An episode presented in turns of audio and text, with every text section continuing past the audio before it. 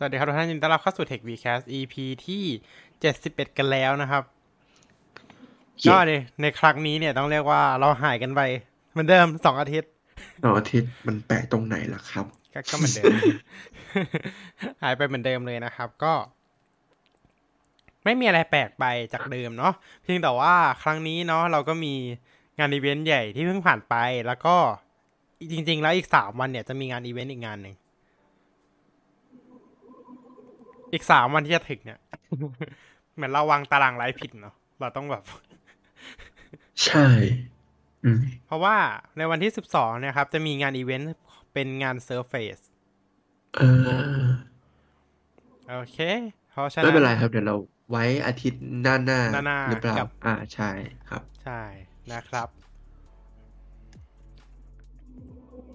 โอเคนะครับ ก็ต้องบอกว่าในครั้งนี้เนี่ยอ่า Google กลับมาใช้ชื่ออ่า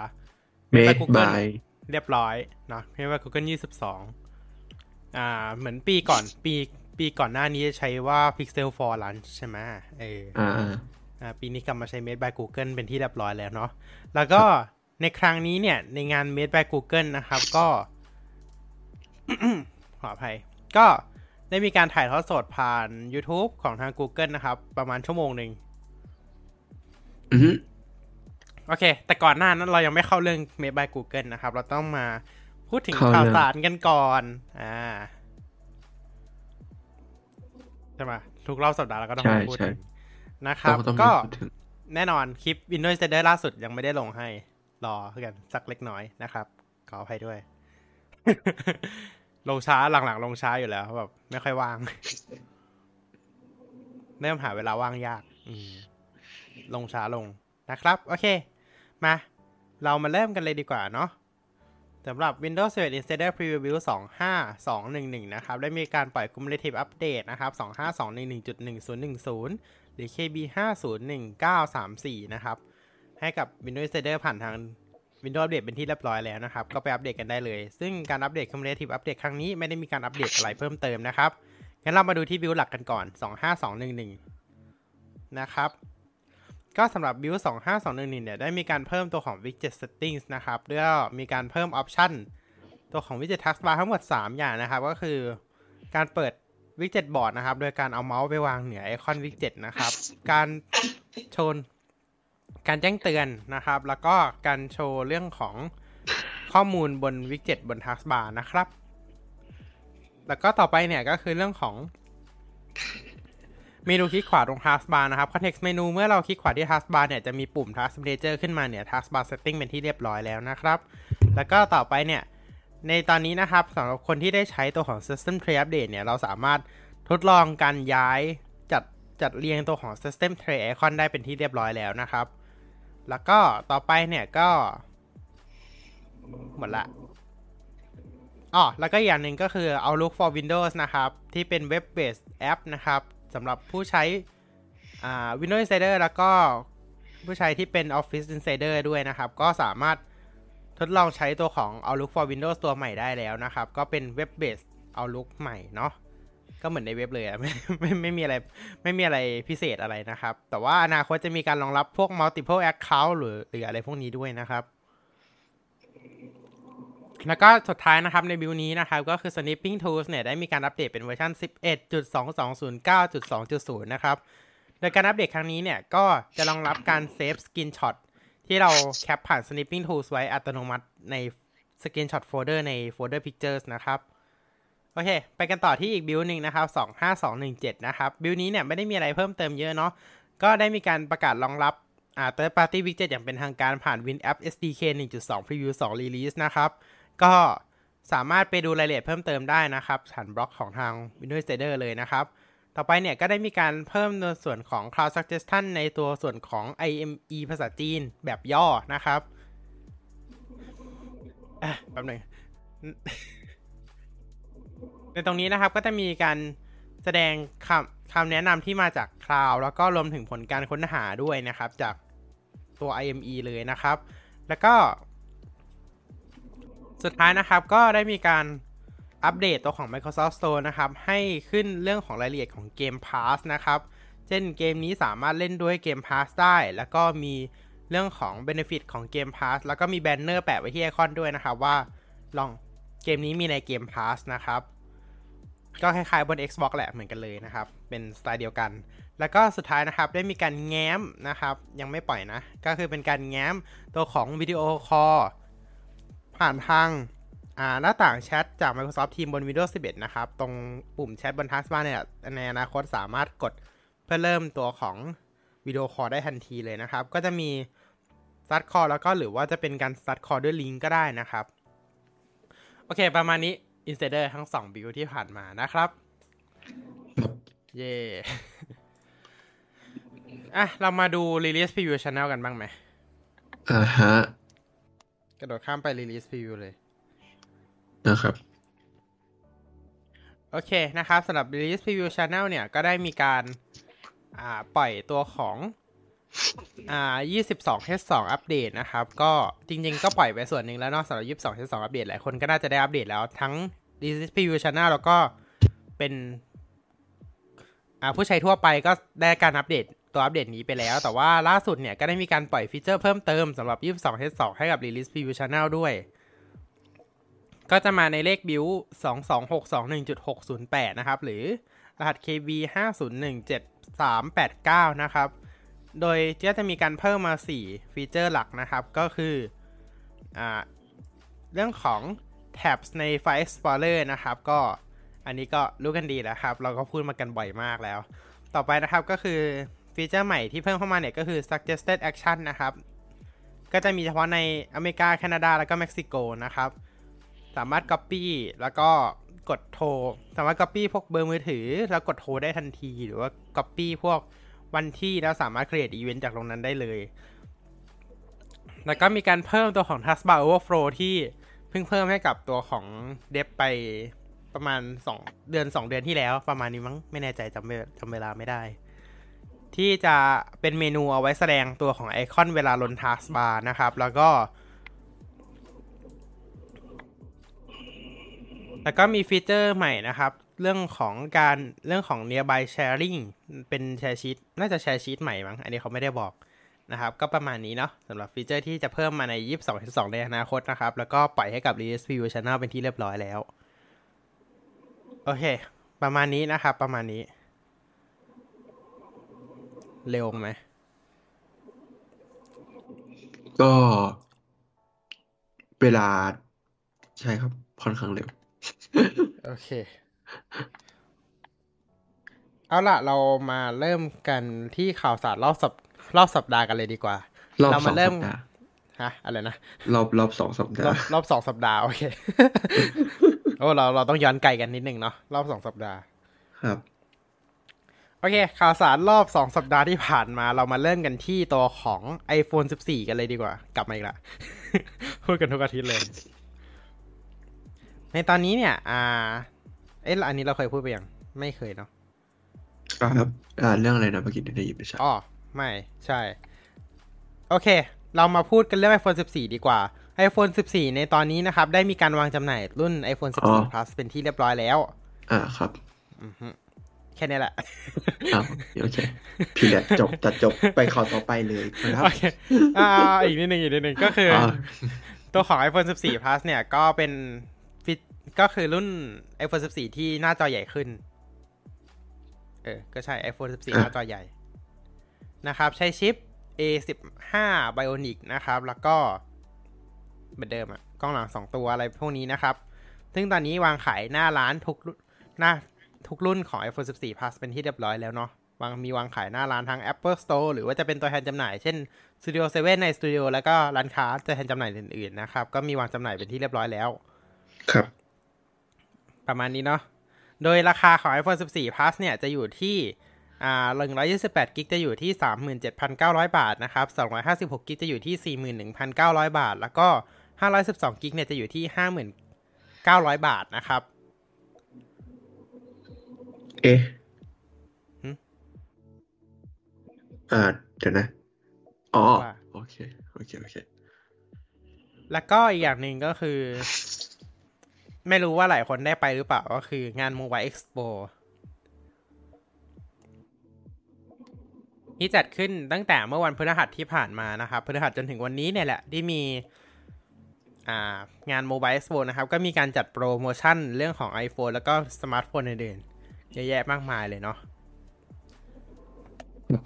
จริงๆ ใครที่เล็งที่จะเปลี่ยนมือถือเนี่ยก็ คุ้มค่านะสำหรับงานนี้นะครับ อ่าฮะ อืม แต่บางทีโปรปีใหม่หรือโปรอะไรแบบนี้คุ้มค่ากว่าก็มีเหมือนกันนะอืมอันนั้น อันนั้นบอกไม่ได้เหมือนกัน แต่ว่าบางทีมันก็คุ้มค่ากว่าก็มีเหมือนกัน โอเค แล้วอันนั้นแล้วแต่เนาะ ครับ แล้วก็ที่สำคัญที่สุดเนาะ ก็ในงาน Mobile Expo เนี่ย อ่า เจ้าภาพ อ่า ไม่ใช่ บูธใหญ่ ที่ปกติก็มาจัดกันทุกปีแล้วสองสามปีที่ผ่านมาไม่ได้จัดนะหลังจากที่ย้ายไปที่ไบเทคก็คือบูธซัมซุง อ่าฮะเออก็คือหายหายไปเลยหลังจากที่ย้ายไปไบเทคล่าอ่าล่าสุดคือกลับมาจัดอีกครั้ง แล้วก็มีการประกาศเล็กน้อยในงานด้วย ก็คือมีการย้ายตัวของ Galaxy Gift เนี่ย เข้าไปอยู่ในแอป Samsung Member นะครับ สรุปนี่กี่ข่าวสามสิบสาม yes นะครับ ก็ตอนนี้ก็ใครที่ใช้ Galaxy Gift อยู่ก็ไม่ต้อง เรียกว่าไงดี ลบออกได้เลยมั้ง เออ ลบออกได้เลยอืมแล้วก็สามารถไปรับสิทธิ์ผ่านตัวของ Samsung Member แทนได้เลยนะครับครับตรงนี้ ก็คือเพราะว่าแอปเขาน่าจะไม่อยากพัฒนาต่อแล้วนั่นแหละ ไปไปไปอยู่ใน รวมไปแอป รวมไปเป็นแอปเดียวกันเลยดีกว่า อ่าฮะ อ่า นะครับ ซึ่งอินเทอร์เฟซก็เรียกได้ว่าดูมันก็จะกดสเต็ปเยอะขึ้นนิดนึงนั่นแหละ แต่ว่ามันก็สามารถใช้งานได้ง่ายหน่อยนะครับ แล้วก็ ตัวของ Galaxy Gift เนี่ยจะเป็น web-based นะครับทั้งๆ ที่มันอยู่ในแอปเนาะอืมคือตัวแอป Samsung Member อะ มันก็เป็นแอป Samsung Member ปกติที่เอาไว้เช็คเครื่องเอาไว้อะไรแบบเนี้ยสิทธิพิเศษ คอมมูนิตี้ต่างๆ อ่า แต่ว่ามันเพิ่งย้าย Galaxy Gift เข้ามาก็จะทำเมนูเป็นเว็บเบสแทนนะครับ ครับ โอเค เหมือน อ่าเขาเขาเพิ่งเอามารวมกัน นะครับ โอเค ประมาณนี้ประมาณนี้ประมาณนี้สำหรับงานจากทางเราทั้ง iPhone 14 Plus Mobile Expo แล้วก็ อ่า Galaxy Gift นะครับ ที่มีการอัปเดตมาใหม่เนาะในรอบสัปดาห์มีอะไรอีกไหมจริงๆเยอะนะ ที่ผ่านมาฮึ มแล้วไอไอโฟนโออ๋อเคแอเมื่ปอกี้เปิลนี้จะหามียไปอ่าแอปอ่าอ่าหมายถึงสัปดาห์นี้มีมีข่าวอะไรไหมใช่ไหมอืม จริง ๆ จะมีเรื่องอ่า Apple Watch ด้วยไหมอ่าใช่จะมี Apple Watch Series 8อ่าแล้วก็ Apple Watch Series 2 ที่เปิดขายอ่ารวมถึงไม่รวมถึง AirPods Pro Second Generation ด้วยที่ขาย ส่วน Apple Watch Ultra เอ่ม ถ้าเปิดในบางที่ Apple Store ออนไลอืน์ม Store ตอนนี้คือ มันเขียนแล้วว่าจัดส่ง2-3สัปดาห์ แต่ไม่มีของที่หน้าอ่าร้านก็คือเป็นพ r ออเดอร์พูดง่ายๆเลย ครับ พูดตรงๆว่ามันก็คือพ r ออเดอร์นั่นแหละอืมนะครับ อ่า เขาบอกว่าโปรตรวจสอบออกมาจำหน่ายอีกครั้งอ่าครับ อืม โอเค ก็เอามาทวนราคากันหน่อยไหม SE สองราคาเท่าไหร่บ้าง RS เก้าพันเก้าร้อยบาทมี อ่าแป๊บนึงเริ่มต้นที่เก้าพันเก้าร้อยบาทครับ หน้าหน้าปัดแป๊บนึงนะ หน้าปัดสี่สิบมิลลิเมตรส่วนหน้าปัดสี่สิบสี่มิลลิเมตรนั้นเอ่อราคาจะอยู่ที่หนึ่งหมื่นหนึ่งพันเก้าร้อยบาทนะครับ อันนี้คือถ้า config เป็นสาย เอ่อ ใช่ปะแป๊บนึงนะโอเคเริ่มรู้สึกประหลาดใจ ไม่ต้องรีบ ไม่ต้องรีบ อ่า โอเค อาจอ่า แก้ไขราคานิดนึง อ่าเริ่มใหม่เลยดีกว่า โอเคอะ40มิลลิเมตรราคาเริ่มต้นที่ 9,900 บาท ส่วน 44มิลลิเมตรราคาเริ่มต้นที่อ่า1,900 บาทนะครับ แต่ถ้าเกิดว่าสนใจเป็นตัวเซลลูล่าก็บวกเพิ่มราคา 2,000อ่าโอเค9,900 ก็กลายเป็น 11,900 ส่วน 1,900 ก็กลายเป็น 12,900 นะครับ อันนี้ราคาเริ่มต้นนะ หมายถึงถ้าเป็นถ้าซื้อพร้อมสายที่เป็น สายพวกตระกูลสปอร์ตลุปสปอร์ตแบนอ่าไนกี้สปอร์ตแบนอ่า Solo ไนกี้ Loop สปอร์ตลุปอะไรพวกนี้นะครับอ่าอ่า Braided Solo Loop อ่าจะต้องจ่ายเพิ่มอีกหน่อยอืมโอนะเคครับก็ว่ากันไป อันนี้คือ SE ส่วน Apple Watch Series 8 40มิลลิเมตรนะครับ ราคาจะเริ่มต้นอยู่ที่ 15,900 บาทสำหรับรุ่น 41มิลลิเมตรและ 45มิลลิเมตรราคาเริ่มต้นที่ 16,900 บาทนะครับ อันนี้สำหรับตัว GPS ส่วนสำหรับตัวเซลลูล่าก็เพิ่มอีก 4,000เพิ่มเยอะนะอ่าใช่รุ่นนี้เพิ่มเยอะนะ ใช่นะครับเอ่อ41มิลลิเมตรก็เพิ่มไป4,000 ก็เป็น 19,900 บาท ส่วน GPS Cellular ก็2,900 บาทนะครับ สาย basic เหมือนเดิม เหมือนเหมือนกันเลยเมื่อกี้นี้เทอมเดียวกันอ่าฮะโอเคนะครับ อันนี้คือซีรีส์ 8 กับ SE นะครับ อะ สุดท้ายด้วย Ultra นะครับ Ultra มีราคาเดียวครับ 31,900 บาทไม่ต้องเลือกอะไรเลย โอเค เพราะว่ามันมันคือสุดทุกอย่าง Ultra มันคือสุดทุกอย่างเลย มันคือสุดทุกอย่างมีหน้าปัดไซส์เดียวคือ 49มิลลิเมตรสายทุกสายก็ราคาเท่ากันหมด เพราะมันมีสายเดียวนะครับ ใช่ครับก็ตามนั้นเลยนะครับ ก็สำหรับ อย่างที่บอกว่าเราเพิ่มอีกพันหนึ่งเราได้ iPhone 14 แล้วนะเอ่อเดี๋ยวพูดความจริงอย่างนั้นสิเออก็ก็ก็ก็ใช่ครับ เพราะว่า iPhone 14 เริ่มต้นที่ 32,900 เอาแล้วยังจะแสอีก โอเค ผ่านไป โอเค โอเค โอเค โอเค ก็ประมาณนี้นะครับสำหรับข่าว Apple Watch นะครับ ก็มาบอกกันให้ทราบว่าในตอนนี้ก็สามารถสั่งซื้อตัวของ Apple Watch ทุกรุ่นที่เปิดที่เปิดตัวในงาน Apple Event ที่ผ่านมาได้แล้วเนาะแต่ว่ารวม ตัวของ Apple Watch Ultra เนี่ยอาจจะต้องรอของกันสักนิดนึง เพราะว่าตอนนี้ของยังไม่มา อ่า เช่นเดียวกับ AirPods Pro รุ่นที่2นะครับ โอเค ขึ้นเป็นครับ2-3สัปดาห์เหมือนกัน อ่าราคา8,990ครับครับอะพูดถึง Apple แล้วไหนๆก็หน่อย คิดคิดว่าอ่าเดือนนี้เนี่ยจะมี Product Apple เปิดตัวใหม่หรือเปล่า อ่าฮะ เอาเอาเอาคิดเองก่อนนะอะคิดครับเองก่อนคิดเองก่อ่าอนถ้าคิดเองคิดว่ามี อ่า อ่า ใช่คิดเหมือนคิดกัน คิดว่าก็มีคิดว่ามี เพราะว่า เพราะว่าก็ iPad Pro อะนะอ่าเพแล้วราะยังว่าเหลือ MacBook แล้วยังเหลือ iPad ธรรมดา iPad รุ่น standard iPad ธรรมดา iPad Pro MacBook Pro MacBook Pro ใช่ที่ MacBook Pro ตอนนี้ยังอยู่ M1 อยู่ แต่ถึงแม้ยังอยู่ M1 นะครับ ต้องขอบอกมันก็แรงกว่านิดนึ M2 มันยังแรงกว่า M2 นะครับ คือมันพอมันเป็น M1 Pro กับ Ultra เนี่ยอ่าเรื่องคอเรื่องอะไรมันเยอะกว่า เพราะฉะนั้นเนี่ย พอมันเทียบประสิทธิภาพเรื่องประสิทธิภาพจริงๆแล้วเนี่ย ยังไงตัวของ M1 Pro กับ M1 เอา Max M1 Pro Ultra Max เนี่ย Ultra ก็ยังเอ้ยยังแรงกสูว่างกว่า M2 นะครับ ครับ เหมือนตอนอะเหมือนช่วงหนึงที่เขาถามว่า Apple A14 กับ A12 Z เนี่ย อันไหนมันแรงกว่ากัน เหมือนช่วงนั้นเลยเนาะก็ต้องตอบชัดๆเลยว่า A12 Z แรงกว่า ครับ นะฮะ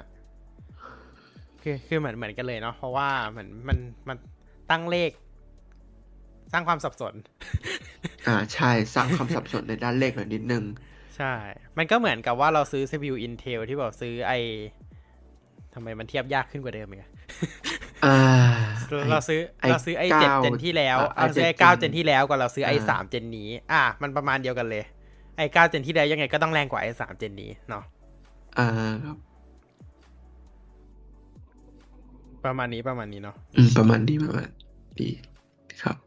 โอเค โอเคเกียร์ดีไซน์ Apple ก็จบไป โอเคนะครับ อันนี้ก็ประประมาณนี้สำหรับ Apple เนาะอ่าจริงๆที่เราพูด ก็อย่างที่บอก แล้วตาถ้าตามข่าวลืออะอ๋อ ถ้าตามข่าวลือก็คือมีครับ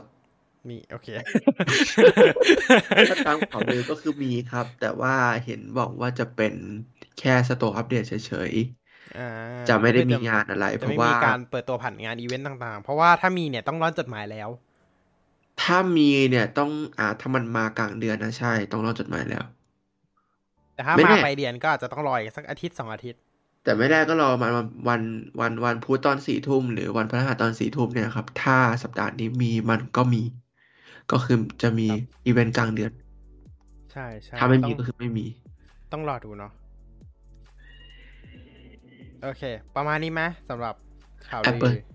Apple อข่าวลือแล้วก็อ่าพูดถึง iPad OS 16 กันหน่อย iPad OS 16 เนี่ย ก็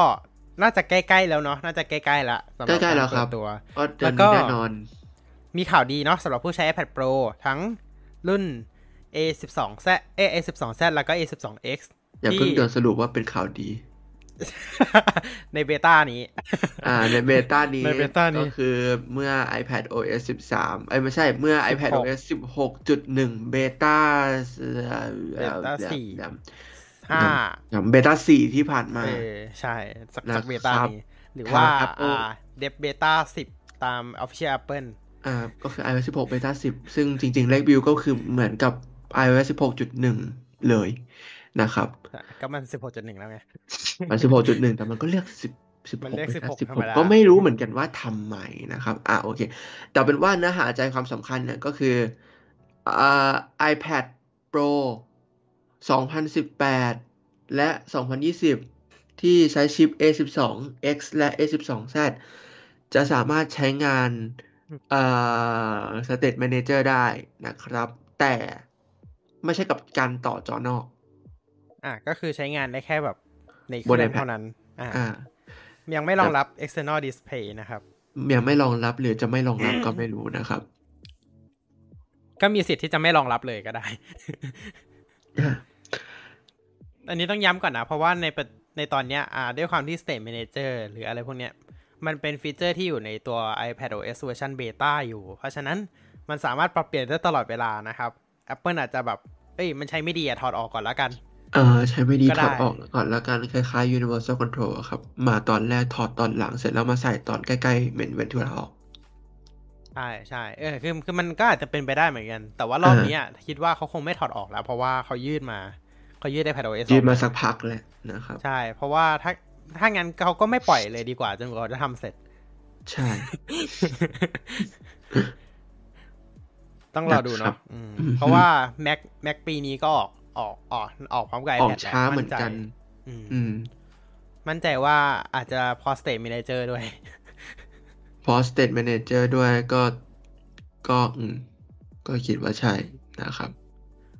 ส่วนตัวผมมองว่าอาจจะยังไม่ได้จำเป็นขนาดนั้นเนาะสำหรับฟีเจอร์ State Manager ใช้หนึ่งครั้งก็ตอนถ่าย snapshot แล้วก็เลิกเลย เพราะว่า เพราะว่า เพราะว่า เอ่อ นั่นแหละครับ ยังไม่ค่อยเห็น ความจำเป็น แต่ถ้าใน Mac นี่ก็อาจจะดีหน่อย ก็อาจจะใช้ได้หน่อยาเพราะมันจอใหญ่นะครับ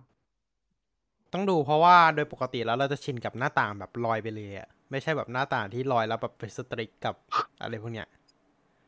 อ่าครับอืม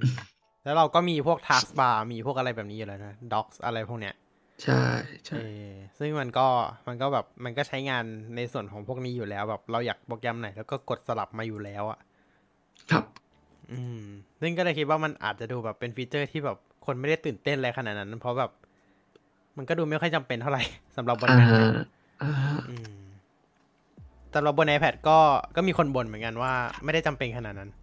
อ่ามันก็ไม่ใช่ครับ นั่นแหละเนาะอ่านั่นแหละนะครับ อืมโอเค อะ ประมาณนี้ แล้วก็ขอข่าว Apple อีกข่าวหนึ่งเนาะ ก็มีข่าวลือใช่ไหม เรื่องเกี่ยวกับ M Sophia โอ้ย กัดลิ้นโอ้ยอ่ากัดใช่ลิ้นครับเลยอะอ่า ใช่ครับ ใช่ครับ มีมีข่าวลือว่า Apple Store แห่งที่สามของประเทศไทยนั้นจะอยู่ที่ M Sphere ห้างใหม่ของเครือ The Mall Group ที่ตั้งอยู่ตรงนั่นแหละครับแถวๆ EmQuartier ใช่ใช่ใช่มันก็มันคือ Em District ว่าอะเนอะนะครับ อืม ใช่อ่าก็คือถ้าเกิดว่าตอน Apple Store ถ้าเกิดเปิดที่ M Sphere ก็จะมีทั้งหมด อ่าสามสาขาแล้ว สาขาแรกอยู่ที่ไอคอนสยามเนาะสาขาที่สองอยู่ที่เซ n นทรัลเวิลด์แล้วก็สาขาที่สามจะอยู่ที่ M Sphere ซึ่งคิดว่า M Sphere มีความเป็นไปได้สูงเลยนะ เพราะว่าเขาหลุดอะไม่ใช่ไม่ใช่ไม่ใช่ เพราะเหมือนเขา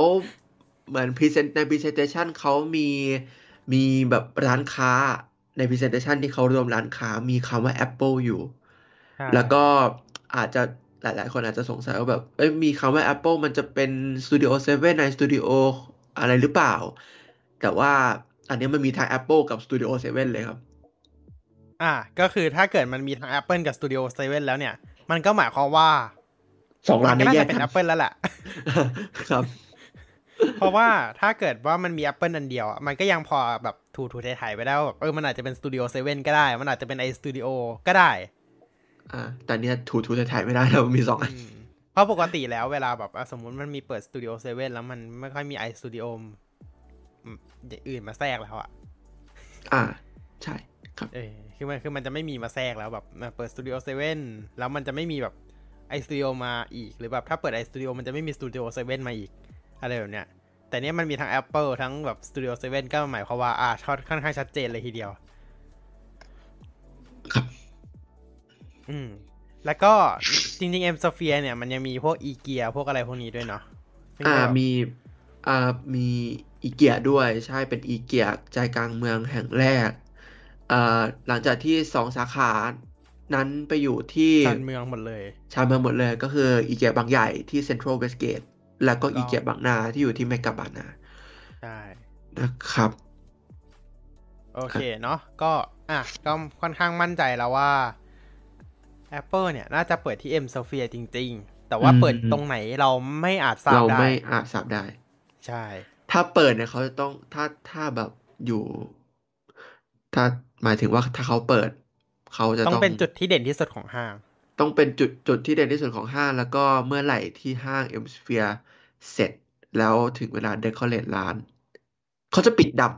ำไม่มีอะไรอ่าอ่าอ่าถ้าตรงไหนอะมันมันถมดำแบบติดสติกเกอร์ดำไว้อะเอ้าติดสตรงติ๊กนั้นแหละ ตรงตรงนั้นแหละนะครับ อีกสักพักก็จะมีรอยนูนโลโก้อืม Apple ขึ้นมา แล้วก็มี ใช่แต่มีเท่าเท่าที่มีดูลายน่าจะน้ำอยู่ชั้นหนึ่งเนาะเท่าที่ดูจากเออแบบภาพเรนเดอร์ เท่าที่ดูจะอยู่ข้างถนนอ่าอืมจะทรงคล้ายๆ Apple Orchard ครับใช่ อ่า ดูอ่าดูสไตล์ Apple ฉานมากกว่าเนาะอืมอืม ซึ่งเหมือนกับว่า Apple จะเปิดสาขาไล่เลี่ยกับทางสิงคโปร์เลยเนาะ ทั้งไทยกับสิงคโปร์จะเปิดไล่เลี่ยกันเลย อ่า ใช่เพราะ Apple Store ที่ที่ที่ที่อ่าสิงคโปร์จะเพิ่งจะเปิดสาขาสามไปเมื่อไม่นานมานี้ถ้าจำไม่ได้แล้วว่าตอนไหนก็คือแต่หลังมันจะไม่นาน ก็คือก่อน Apple ก่อนหรืออ่าหลังนะ หลังเซ็นทรัลเวิลด์ปะหลังเซ็นทรัลเวิลด์แป๊บหนึ่งเซนทัลเวิลด์แป๊บหนึ่งใช่อ่าใช่ที่ที่มารีนาเบย์มารีนาเบย์แซนอ่าใช่ใช่ครับ เพราะว่าก่อนหน้านี้เปิดที่ g w e l ใช่ใช่อ่า ตอนหลังไอคอนสยามเปิด g w e l เพราะฉะนั้นน่าไอ Marina Bay Sands ก็เป็นไม่ได้เหมือนกันว่าถ้าไทยเปิดสาขาสามแล้วสิงคโปร์จะเปิดสาขาสี่สาขาก็เป็นไปสี่ได้ตามมาเลยครับ เหมือนเหมือนอ่าสลับกันเนาะเป็น pattern ว่าสิงคโปร์เปิดก่อนเราสิงคโปร์จะนำเราหนึ่งสาขาหนึ่งเสสามอขาอ่าฮะอืมครับเพราะว่าเปิดที่ Orchard ก่อน อ่าอ่าแล้วแล้วก็ตามโดยเราที่ไอคอนสยามตามด้วยสิงคโปร์ที่ อ่าเมื่อกี้เพิ่งพูดไปเอง Jewel อ่าสิงคโปร์ที่ Jewel แล้วก็ตามประเทศไทยที่เซ็นทรัลเวิลด์ตามสิงคโปร์ที่ Marina Bay Sands และคิดว่าต่อไปก็คือไทยที่เอ็มสเฟียร์เอ็มสเฟียร์นะครับเอ่อ ครั้งนี้ Apple ถือว่า Apple เอาใจสามบริษัทยักษ์ใหญ่แห่งวงการห้างสรรพสินค้าเลยนะครับ จริง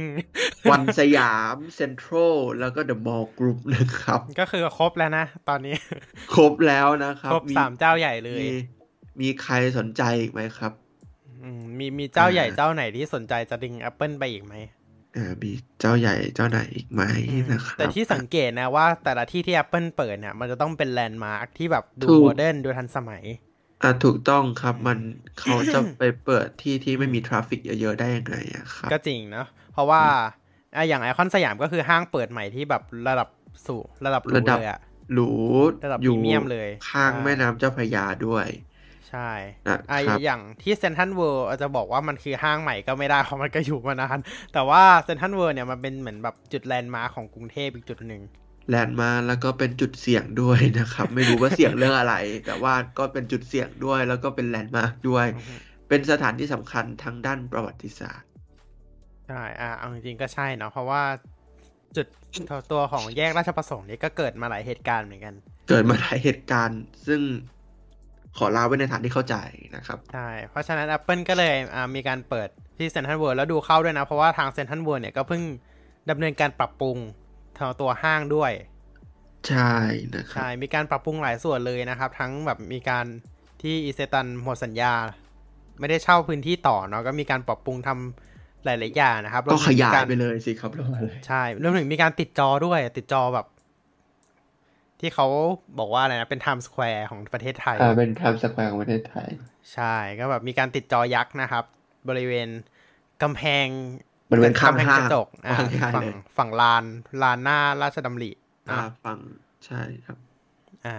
ก็ประมาณนั้นเนาะก็คิดว่ามันคือจุดแลนด์มาร์กหนึ่งที่ Apple สนใจแล้วก็เลยมาเปิดที่เซนทรัลเวิลด์อ่าฮะครับล่าสุดประตูซ่อมเสร็จแล้ว อะไรนะ ประตูซ่อมเสร็จแล้ว โอเค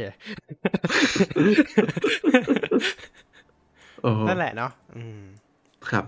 ซึ่งเอาจริงๆถามว่าคนเซนทรัลเวิลด์คนเดินเยอะแล้วนะ ปัจจุบัน เพราะว่าก่อนก็ก่อนหน้านี้ถ้าจำได้คือเซนทรัลเวิลด์คือแบบคนเดินไม่ค่อยเยอะเลย น้อยมากอ่าก็ก็พอโควิดซาเปิดประเทศก็เริ่มๆเดินอะกันนะจะเรียกว่าโควิดก็ไม่ใช่เพราะมันน้อยตั้งแต่ก่อนโควิดอ๋อ ใช่เพราะว่าอ่าก่อนอะอ่าช่วงก่อนช่วงหนึ่งที่ไปเซนทรัลเวิลด์คือคนน้อยมากๆ แบบจนแทบแบบไม่มีคนเออคนเก็บกดครับโอเคอืมโอเค คนเก็บกดคือคือแบบแต่พอหลังโควิดเนี่ยโอ้โหเซนทันเบิร์กกลยุทธ์เขาระดีเบิดเหมือนกันนะก็คือแบบพยายามดึงร้าน ดึงร้านแบบอ่าดึงร้านดังจากแบบจากต่างประเทศบ้าง หรืออะไรแบบเนี้ยเข้ามาจเปิดริงๆ Apple Apple Central World ก็เปิดก็ช่วงโควิดนะครับใช่2020 แล้วจริง Apple Central World ก็เป็นอีกหนึ่งส่วนเหมือนกันที่ทำให้ Central World กลับมามีคนเดินเยอะ ใช่ เพราะมันมี Apple ใช่ คือคนก็มา Apple Store กัน ซึ่งเอาจริงๆนะ มันเดินทางง่ายกว่า คือมันยังไงอะถ้าถามว่าเปิดที่ M Sphere แล้วอะเราก็ยังมองว่า Central World ก็ยังเดินทางง่ายที่สุด ใช่มันเป็นจุดยุทธศาสตร์ เอาจริงๆ เราถ้าเปิดที่ M Sphere แล้วเราก็คงเข้า Central World เหมือนเดิม เพราะว่าผมเป็นเอ่อก็นั่นแหละครับ สมาชิกทุกอย่างกองกันอยู่ที่เซ็นทรัลหมดจบ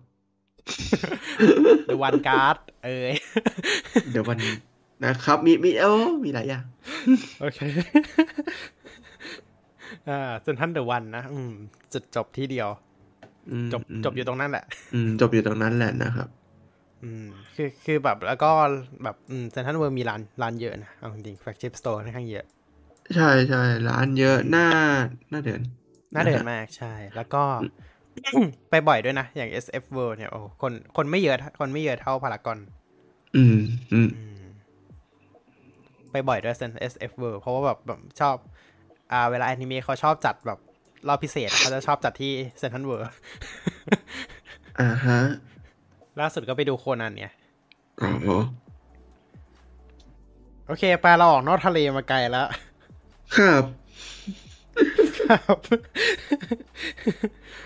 โอเคเอาล่ะ พอแล้วเนาะกับขายแอปเปิลครับ พอแล้วมีก็มีอะไรอีกไหมปมีอะไรไหมมีอะไรอีกไหมอ่าโอ้โหอืมขาลือพูดไปแล้ว M Sphere ก็พูดไปแล้วนะฮะสิบสี่พัทก็พูดไปแล้ว Apple Watch พูดไปแล้ว AirPods พูดไปแล้ว อืมแมตเตอร์ Matter อ๋อ Matter ที่มาพร้อมเอ่อโอเคมาพร้อม iOS สิบหกจุดจุดหนึ่งหนึ่งเบต้าห้า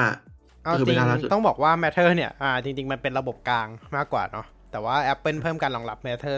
1.0 เป็นที่เรียบร้อยแล้ว อ่า ในสิบหกจุดหนึ่งเบต้าห้านะครับ โอเค เรามาดูข่าวฝั่ง Google กันบ้างดีกว่านะครับ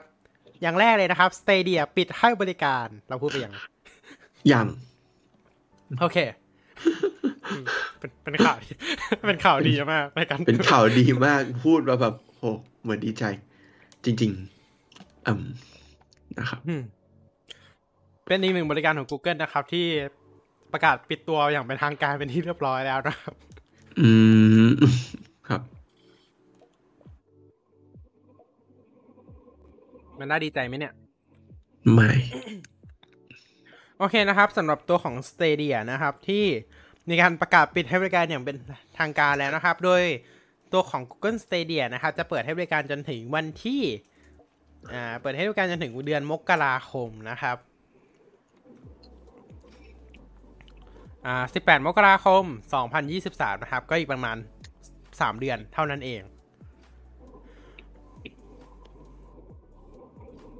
โดยหลังจากปิดให้บริการเนี่ย เราจะไม่สามารถเข้าถึงเกมที่ซื้อได้นะครับ รวมถึงเราจะไม่สามารถเข้าถึงบริการต่างๆของ Google Stadia ได้นะครับ แต่ไม่รู้นะว่าจะมีจอยเนี่ยจะสามารถเอาไปใช้กับตัวของเกมอื่นได้หรือเปล่า เพราะว่าในตอนนี้เหมือนยังไม่ได้เนาะสำหรับจอยตัวของ Google Stadia นะครับ โดยทาง Google นะครับจะทำการคืนเงินตัวของซอฟต์แวร์ที่ซื้อให้นะครับ แต่ไม่จะแต่จะไม่คืนเงินค่าสมาชิกให้ ในส่วนของตรงนี้นะครับ แล้วก็รู้สึกว่าตัวของ Ubisoft จะออกมาประกาศว่า เกมที่ซื้อจากทาง Google Stadia เนี่ย ถ้าเป็นไปได้เนาะเขาจะพยายามหาทางให้มาเล่นทาง Ubisoft Connect ได้นะครับ งั้นเราก็ต้องรอกันต่อไปนะครับ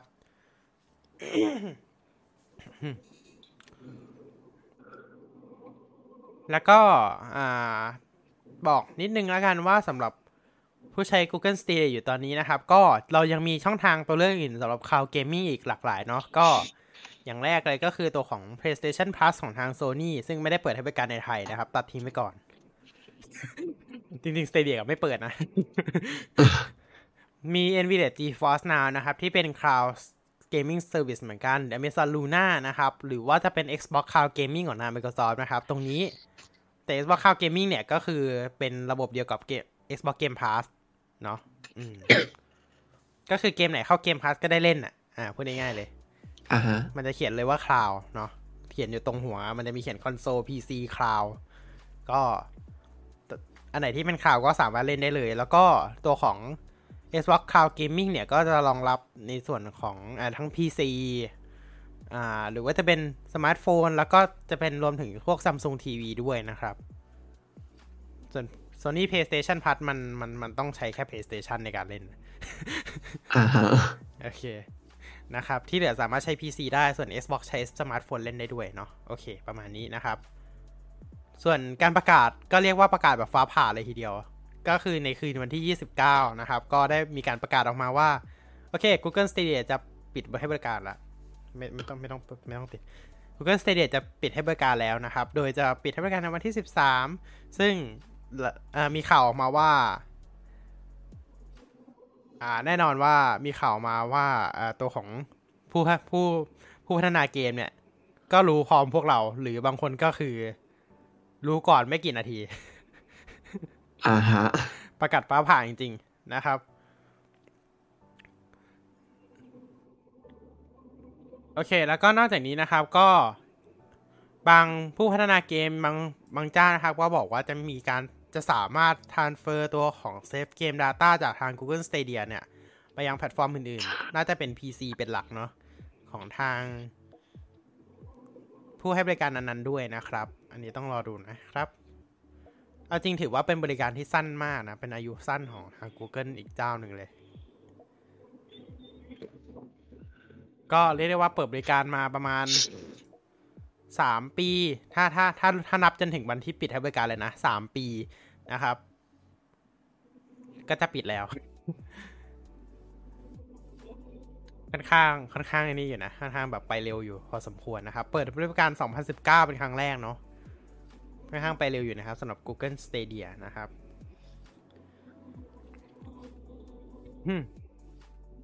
โอเค เรายังมีอะไรอีกไหม ถ้าข่าวข่าวเกมอะมันเยอะอยู่ อืม อืมอีกนิดนึงแล้วกัน อ่า ถ้าเป็นเรื่องเกมใช่ไหมตอนนี้ Nintendo มันจัดการไอจัดงาน Nintendo Live อยู่ ก็ถ้าพูดถึง Nintendo Live เนี่ย ต้องเรียกว่า อ่า มันเป็นงานของญี่ปุ่นนะครับ มีการแข่งเกม มีการจัดคอนเสิร์ตอะไรของทาง Nintendo นะครับ ก็ไปลองรับชมกันได้นะครับ แล้วก็มีการจัดนิทรรศการอ่า ตัวละครลิงจาก The Legend of Zelda แบบหนึ่งตอนหนึ่งด้วย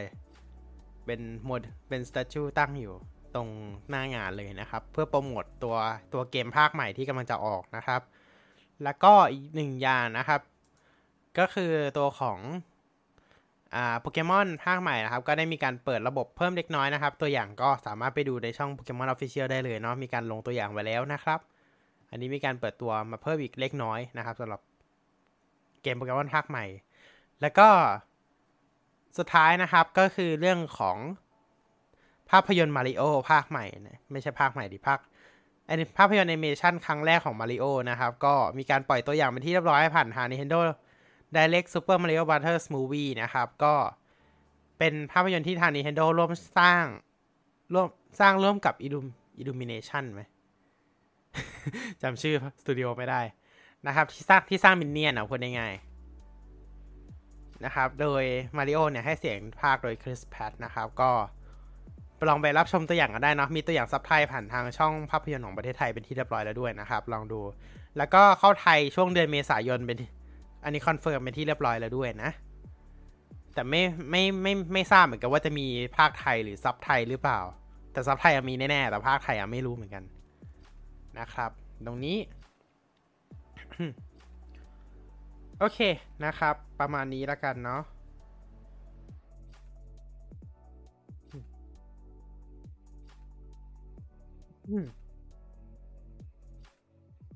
โอเค เรามาเข้าข่าวหลักของเรากันเลยดีกว่านะครับ ก็คือเรื่องของอ่า Google Made by Google Event 2022 นะครับฮัลโหลยังอยู่ไหมเลยเลยตัดไปแล้ว อ๋อ ยังอยู่ โอเค อุ้ยเห็นเงียบนาน อ่าเมื่อกี้นี้ไม่มันขึ้นตัวแดงนั่นหมายความว่าอาจจะเผลอปิดไป ตอนไหนก็ไม่รู้ นะครับ โอเคนะครับ ก็เอาล่ะ เรามาเริ่มในส่วนของงานอีเวนต์หลักของเรานะครับ ในส่วนของ Made by Google นะครับ โอเค เรามาเริ่มกันที่ตัวของ Google Pixel ใช่ มันมีแต่ Pixel นั่นแหละ เรามาเริ่มกันที่ตัวของ Google Pixel 7 Series กันก่อนเลยนะครับ ตัวของ Google Pixel 7 เนี่ย ได้มีการเปิดตัว จริงๆ เปิดตัวมาสักพักหนึ่งแล้วล่ะ ถ้าพูดตามตรง อ่าฮะอื มอืมมีการเปิดตัวมาสักพักหนึ่งแล้วนะครับ ในครั้งนี้เนี่ยก็ได้มีการเปิดตัวอย่างที่เราบอกไปเนาะมี 7 กับ 7 Pro นะครับ Pixel 7 กับ Pixel 7 Pro โดย Pixel 7 เนี่ย หน้าจอจะอยู่ที่ 6.7 นิ้วนะครับ ไม่พูดผิดเอ๊ะ6.3 นิ้วนะครับอืม1080 นะครับ แล้วก็มีหน้าจออยู่ที่ 90 Hz นะครับ ตัวชิปประมวลผลเนี่ยใช้เป็น Google Tensor Generation ที่ 2 นะครับ พร้อมกับแรม8กิก เบาแบตเตอรี่แบบ Apple นะครับ ก็คือใช้ได้ 24 ชั่วโมงนะครับ โดยสูงสุดถึง 48 ชั่วโมง เออเบาแบตเตอรี่แบบเนี้ยบอกแบตเตอรี่แบบ Apple นะครับ 48 ชั่วโมงคือต้องใช้ระบบ Extreme Battery Saver โอเค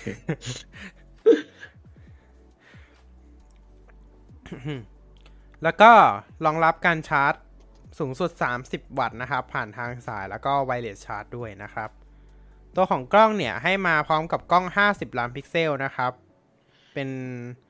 กล้องคู่เนาะกล้อง 50 ล้านพิกเซล แล้วก็อีกกล้องหนึ่งเนี่ยเป็น 12 ล้านพิกเซล2 ล้านตร้าพิกเซล Ultra Wide นะครับ ครับ ใช่ครับ โอเคครับ ส่วนเซลกล้องเซลฟี่นะครับ ลดลงเหลือ 10.8 ล้านพิกเซลเท่านั้น อ่าฮะ ไม่รู้เขาเป็นเทรนด์อะไรเนาะเพราะซัมซุงมีอยู่ช่วงหนึ่งก็ลดเหลือ10ล้านอ่าเขาเป็นเทรนด์อะไรกันก็ไม่รู้ เทรนด์ลดกล้องหน้าแน่นอนครับว่ามีการเปิดพ r ออเดอร์แล้วในราคา50ในราคาเริ่มต้นที่50 599 599ดอลลาร์สหรัฐนะครับ แล้วก็มีการวางจำหน่ายในวันที่13นี้แล้วด้วย ค่อนข้างเร็วพอสมควร จริง ๆ มันเปิดมานานแล้วล่ะอ่าฮะ ก็มีเวลาเต็มเต็มการค่อนข้างเยอะ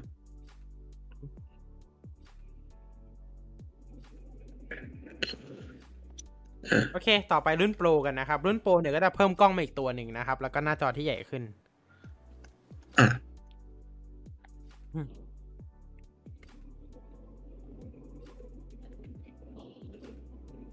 อ่าฮะ อ่า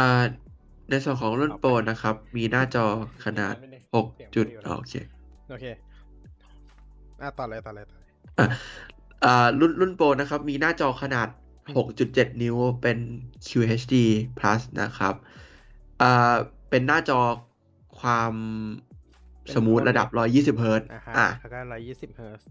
120 เฮิร์ตซ์เป็นเป็นคอน Adaptive เนอะเพราะว่าเป็น เป็น LTPO อะฮะ Adaptive 10 ถึง 120 เฮิร์ตซ์นะครับ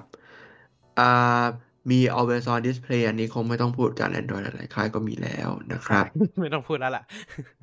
อะเซลล์แบตเตอรี่นะครับ ก็บอกแบบ Apple เหมือนเดิมนะครับ สามารถใช้งานได้ต่อเนื่องเอ้ยสามารถใช้งานได้ 24 ชั่วโมงนะครับ และสูงสุดได้ถึง 72 ชั่วโมง หากเปิดโหมด Extreme Battery Saver นะครับ สามารถ fast เอ่อสามารถทำ fast charging ได้อ่าความแรง 30 วัตต์ นะครับ 50%ภายใน 30 นาทีด้วยโปรโตคอล USB Power USB 3.0 นะครับ รองรับ Wireless Charging โอเค ด้วยนะครับแรม12 กิกนะครับ แล้วก็ Memory มีสามอันหนึ่งร้อยยี่สิบแปดกิกสองร้อยสิบหกกิก และห้าร้อยสิบสองกิก นะครับ processor เหมือนกันเลย Google Tensor Generation ที่ 2 พร้อมชิป Titan M2 Security Co-processor นะครับ กล้องหลังมี 3 ตัว ก็คือเป็นกล้อง wide กล้อง ultra wide และกล้อง telephoto นะครับ กล้อง wide ความละเอียด 50 ล้านพิกเซลอ่า f stop 1.85 นะครับ ส่วนกล้อง ultra wide ความละเอียด 12 ล้านพิกเซล f stop 2.2 และกล้อง telephoto cameras ความละเอียด 48 ล้านพิกเซล f stop 3.5 และก็ซูม5เท่านะครับครับอะระบบ Laser Detect Autofocus นะครับผมสำหรับกล้องหน้าก็นั่นแหละครับ เทรนด์เดิม 10.8 ล้านพิกเซลนะครับ f stop 2.2 เป็นกล้องแบบ ก็เรียกว่า ultra wide ได้ไหม ได้อัลตร้าไวก็จะอ่าเก้าสิบสองจุดแปด92.8อองงศาศานะครับ เป็นกล้องได้ ultra ยู่ wide นะครับผมอ่าที่เหลือ ก็ที่เหลือก็ไม่ค่อยมีอะไรละเนอะไม่ค่อยมีอะไรแล้วนะครับ โหมด camera camera feature ก็มีพวก magic eraser นะครับ อันนี้อันตัวนี้อันนี้ตัวเดี๋ยวค่อยตัวพูดตึงกันทีหลังของก็ได้เนาะอ่าเดี๋ยวค่ตัอวยพูดตึกังนทีขหองลัง pixel 7 เดี๋ยวค่อยพูดทีหลังโอเคนะครับนะ โอเค พูดเรื่องสีนิดนึง เอาเมื่อกี้ Pixel 7ลืมพูดเรื่องสับเรื่องอ่าบางอย่างสีเนาะเรื่อง storage พวกอะไรอะไรพวกอ๋อนี้เรื่องเนาะ solid อ่าฮะใช่ ในส่วนของ Pixel 7 นะครับ เรื่องอ่า storage เนี่ยก็จะมีอยู่อ่าแป๊บนึงนะ มีอยู่ทั้งหมด 2 ขนาดเนาะก็คือ 128กิกแล้วก็256กิกนะครับ อยู่ที่ 599 กับ 699 ตามลำดับเลยเนาะ มีทั้งหมด3สีนะครับ สี Lemongrass สี Snow แล้วก็สี Obsidian นะครับ ชื่อสีอ่าชื่อสีชื่อสีสุดยอด บ่งบอกนะครับจริง ๆ ว่าสีอะไรนะครับอ่าส่วน Pixel 7 Pro ลืมบอกราคาไปเช่นเดียวกันนะครับ 128กิกสตาร์ทที่ 899 ดอลลาร์256กิก999 ดอลลาร์ และ 512กิก1,099 ดอลลาร์นะครับ มี 3 สี คือสี Hazel เป็นสีเขียวทหารเทานะครับเอ่อ แล้วก็สี Snow สีเงิน แล้วก็สีออ s ซิเดียนก็คือสีดำนะครับนะครับโอเค ก็อย่างอ่าทาง Google อ่าจริงๆ อันนี้มันของอเมริกาเขาเนาะเขามีให้เลือก3 3แบบ Unlock Google Unlock Fi Verizon แล้วก็ AT&T อ่านะครับ ไอที่พูดเมื่อกี้นี้ก็เป็นอ๋อมันก็ราคาเดียวกันหมด ราคาเดียวกันหมด ราคาเดียวกันหมด เพียงแต่ว่ามันอาจจะมีโปรผ่อนแล้วแต่แล้วแต่แล้วแต่ค่ายแล้วแต่อะไรแบบเนี้ย แล้วแต่ค่ายแล้วก็ล็อก ใช่ อย่างเช่นอ่า Google Fi มันได้แค่ 24 เดือน ส่วน Verizon กับ AT&T จะได้ 36 เดือน แล้วก็แน่นอนล็อกซิม อ่า แล้วก็ล็อกซิมนะครับ โชคดีส่วนไปอันที่ประเทศไทอัยนไม่มีอย่างนี้นะครับ ก็คือจริงๆอะกูจะซื้อ Google File หรือ Unlock ก็ได้มีค่าเท่ากัน มีค่าเท่ากัน แค่แบบ Google File อะนะอืมแค่ Google แค่ Google File มันแค่แบบอะซื้อ Unlock ไปดีกว่าเนาะเราก็สามารถเอาไปใส่ซิมอะไรก็ได้อ่าฮะ เพราะเพราะว่าโปรมันเท่ากันเลยอะใช่ อืม ใช่ นั่นแหละครับแต่คืออเมอเมริกามันจะมีอะไรประมาณเนี้ยก็คือแบบเครื่องคือของเรามันจะล็อกเฉพาะเครื่องถูกอะเครื่องใช่ไหมของเราจะล็อกเครื่องเฉพาะเครือข่ายที่เราซื้อ อ่า พูดว่าของของประเทศไทยทำธุรกิจอีกแบบหนึ่งก็คือ ถ้าเกิดเป็นเครื่องราคาระดับกลางลงไปเนี่ย เช่นพวก Galaxy A พวกมือถือ Android อะไรพวกเนี้ย จะมีการล็อกเครือข่าย อ่าฮะอ่ามีการล็อกเครือข่ายเหมือนกัน เช่นอ่าล็อกซีเครื่องนี้ใช้ได้เฉพาะ AAS ถ้าเกิดไม่จ่ายค่าบริการโดนโดนล็อกเครื่องอ่าฮะอ่า หรือว่าจะเป็นตัวส่วนของ แต่ถ้าว่าอันนี้เฉพาะแบบมือถือรุ่นต่ำๆหน่อย ก็คือเป็นรุ่นกลางๆ รุ่นแบบระดับหลักพันอะอ่า รุ่นหลักพันพูดง่ายอืมๆพอแต่ถ้าเป็นหลักหมื่นหลักหมื่นขึ้นมาปุ๊บเนี่ย ก็จะคือหลักพันบางตัวก็ไม่ล็อกนะ ต้องดูโปรของแต่ละ แต่ละแต่ละค่ายด้วย ส่วนหลักหมื่นขึ้นมาปุ๊บเนี่ยจะไม่มีการล็อกเลยในในประเทศไทย จะไม่แค่มีการล็อกแค่มีแค่การติดสัญญา 12ใช่เดือนหรือ 24 เดือนขึ้นอยู่กับแต่ละเครือข่าย ติดสัญญาก็คือเหมือนกับว่าเราต้องใช้เครือข่ายเขาอะถูกเออเราอันสับไม่ได้ เราต้องอาจจะมีการ subscribe จ่ายค่าบริการเล่วงหน้าไปกี่เดือนก็แล้วแต่เอออัอันนี้แล้วแต่แล้วแต่แต่โปรขอใช้งเครือโปข่ายรนะอะไรก็แล้วหแต่รือว่าเขาจะให้ถ้าเราเกิดเป็คุนณส่วนลด คุณใช้โปรเดิม อาจจะไม่ต้องจ่ายค่าบริการล่วงหน้า อาจจะแค่ติดสัญญาไปติด12สัญญาไปเดือนสี่เดือนอ่าถ้าใครไม่มายเรื่องการย้ายค่ายก็ก็ก็อืมก็จะตอบโจทย์อะใช่ แต่เพราะส่วนใหญ่ส่วนใหญ่ถ้าเกิดเราแบบใช้ค่ายนี้มานานๆเราก็ไม่ค่อยอยากจะย้ายค่ายอยู่แล้วล่ะ อือฮึอืม เพราะว่าเราแบบเราก็จะได้แบบโหสิทธิพิเศษเยอะขึ้นเรื่อยๆนะจริงเราใช้นาน เป็นเป็นทุกค่ายครับทั้ง True ทั้ง AS เลย True AS d t แท็กเป็นหมดเลย ก็คือแบบยิ่งเราอยู่นาน ยิ่งอะไรแบบเนี้ยเขาก็จะให้สิทธิพิเศษเราเยอะ ครับครับ เพราะอย่างโอเคพวกแบบเซเลเนตยังเรทต่างกันเลยเนาะสำหรับหกปีขึ้นไปอะไรแบบเนี้ยอ่าฮะกับใช่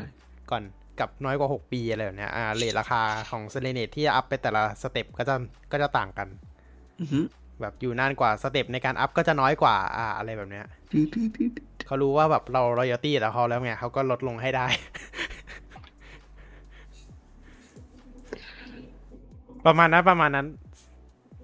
เนาะอ่าพิกเซลจบยังยังดิ ยังเหลือ ยัง โอเค Key อะเรามา feature พูดถึง key feature ของ Google Pixel ในครั้งนี้ดีกว่า จริงๆ key feature ได้ไหม เพราะแบบได้แหละเพราะได้แหละเพราะฟีเจอร์บางอย่างก็ยังอยู่ใน มันอยู่ใน Android ในเพียง Android ด้วยเนาะเออครับ โอเคสำหรับตัวของ Pixel 7 นะครับ Pixel 7 Series ในครั้งนี้เนี่ย เรียกได้ว่ามีการอ่าเพิ่มฟีเจอร์ใหม่ค่อนข้างเยอะเลยเนาะเพราะว่าด้วยขุมพลังของ Google Tensor G2 หรือ Generation 2 เนี่ยทำให้แบบมันเรียกว่าเรียกได้ว่าไงการทำงานของระบบต่างๆเนี่ยมันดีขึ้น ครับ อืม ใช้ AI ได้เยอะขึ้นนะคุณนี้ไม่ใช่ เรียกว่าโอเคขุมพลังของ Google Tensor G2 ได้ไหม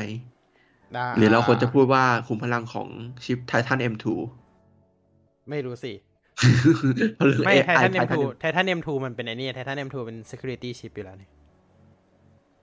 อ๋อคล้ายๆ Samsung Knox โอเค โอเค ก็เอาจริงๆอะด้วยความที่มันเป็น pure Android ด้วยแหละ มันก็เลยไม่ได้ไม่ได้หนักเครื่องเท่ากับพวกแบบฝั่ง UI อะ เก็ตเนาะมันมันไม่ได้แบบ pure Android อะเวลาเราลงเครื่องไปอะมันจะไม่ได้หนักเท่ากับสมมุติเราใช้ One UI กับ pure Android เทียบกัน ยังไง pure Android แบบของทาง Pixel ก็จะก็จะประสิทธิภาพดีกว่า มั้งครับเดี๋ยวเดี๋ยวขอสักครู่นะโอเค โอเค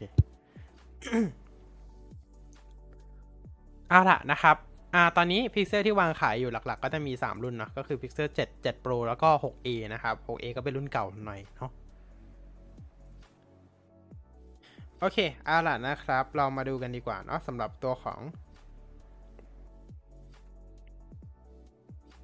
อ่าเรียกได้ว่าหลายฟีเจอร์เนาะที่มาพร้อมกับตัวของ Pixel 7 Pro นะครับ ก็อย่างแรกเลยนะครับ ก็คือเรื่องของสักครู่นะ รอแป๊บนึง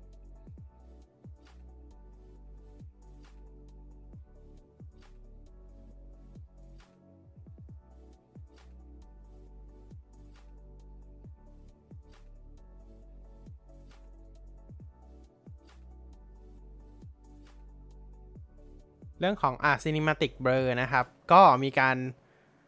อ่าทำหน้าชัดหลังเบลอให้กับวิดีโอของเราได้นะครับ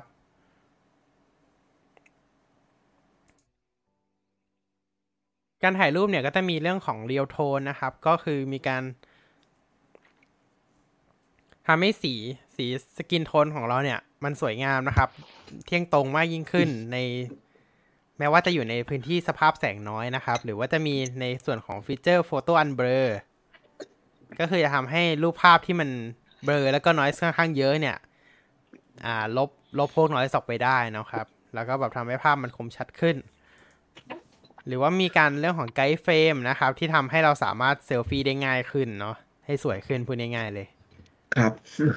นะฮะ แล้วก็มีฟีเจอร์ใหม่เรื่องของ Car Keys อะจริงๆ ไม่ใช่ฟีเจอร์ใหม่นะ อันนี้มันนานก็ละไม่ให้ใช่ปะอันนี้มันนานละฟีไม่ใช่ฟีเจอร์ใหม่เท่าไหร่นะ อ่า ใน Google เนี่ย ครั้งแล้นี้วก็นะครับ มี crash การเปิดตัว detection อ๋อไม่ใช่เออไม่ใช่ไม่ใช่ไม่ใช่ไม่ใช่ นะครับ ตัวของจริงอืมๆฟีเจอร์เรียลโทนเนี่ยจะมาคู่กับในไซต์แบบ ถ้าทำงานร่วมกับในไซต์ก็จะดีดียิ่งขึ้นด้วยเนาะอ่าฮะครับ อืม ก็คือเอาจริงๆในไซต์มันแล้วก็พวกมีหลักการพวกของ HDR plus ด้วยเนาะทำทำเรื่องจัดการแสงอะ่ะเออพูดง่ายโอเค ต่อไปนะครับ ก็เอาจริงๆมีการเปิดตัวตัวของ built-in VPN ด้วยนะ ก็คือจะมีตัวของ VPN by Google One built-in มาให้นะครับ อืมอืมแน่นอนคว่าล้ายๆกับแอร์คาว private delay หรือเปล่าเนาะ น่าจะคล้ายๆกัน เพราะว่าเราก็ต้องสมัคร subscription เหมือนกันเพื่อใช้งานเนาะอือฮึไทยไม่รองรับเนื่องจากติดข้อกฎหมายอะไรหรือเปล่าอืมไม่มีครับเพราะเครื่องไม่ได้ขายไทยนะครับโอเคเพราะเครื่องไม่ได้ขายไทยตั้งแต่แรกแล้ว ไม่ได้ขายไทยแต่ก็ผมก็ไปอยู่ได้อะแต่มีโฆษณาในไทยนะครับ เออมีคนมีไม่หมายถึงไใช่มีโฆษณาไทยมีโฆษณามาไทถ่ายที่ไทย เออมีโฆษณามาถ่ายที่ไทยเนาะ ไม่ได้ขายในไทยนะครับไม่ได้ขายในไทยเอองอมงอมงอมงอมน่าเศร้านะครับ เอาล่ะเออในครั้งนี้นะครับ ก็จะมีฟีเจอร์ตัวของ Direct My Call ด้วย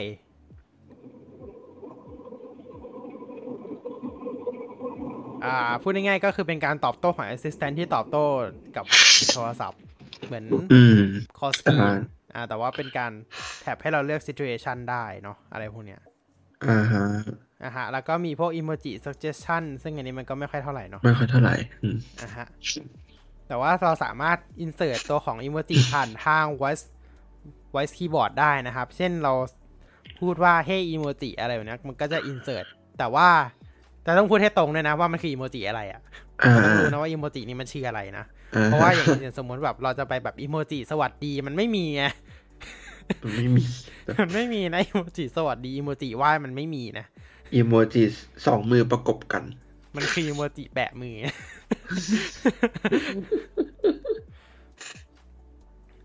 นะครับ แล้วก็ ในตอนนี้เนี่ยอ่าตัวของ Google Pixel 7 นะครับ ก็จะมีตัวของ Feature Speed Recognition นะครับ ก็สามารถ transcribe ตัวของ voice message ผ่านทาง Google Message App ได้แล้วเนาะอ่าอ่าฮะก็คือเวลาเขาส่งมาเป็นเสียงพูดเนี่ย เราก็แบบที่เกียจฟังใช่ไหมเราก็ให้ Google มันแปลงให้ออกมาเป็นตัวอักษรให้เราได้เลยอ่า live text โอเคครับผม ไม่ใช่ไลฟ์อ่าคือหมายคือหมาย live ถึง text ว่าเออหมายถึงว่าแบบหลัก การก็คหลักล้ายๆกากัรนคือ live แปลงใช่จากแปลงคำพูดเอ้ยไม่ใช่แปลงจากเออแปลงจากการพูดไปเป็น text แต่ว่า use case อยู่คนละที่กัน อืม แต่เพียงคือ Live Text ใน Android มันมีมันมีก่อนแล้ว ชื่อว่า Live Transcript มั้งจำไม่ได้ละอ่า หรือว่ามันชื่อ Live Text ไม่รู้จำไม่ได้ เอาไปนว่า transcription ตัวนี้นะครับ ก็เราไม่จำเป็นต้องเปิดตัวเสียงขึ้นมาเลยก็ได้ แต่ว่าเราสามารถกดเพื่อดู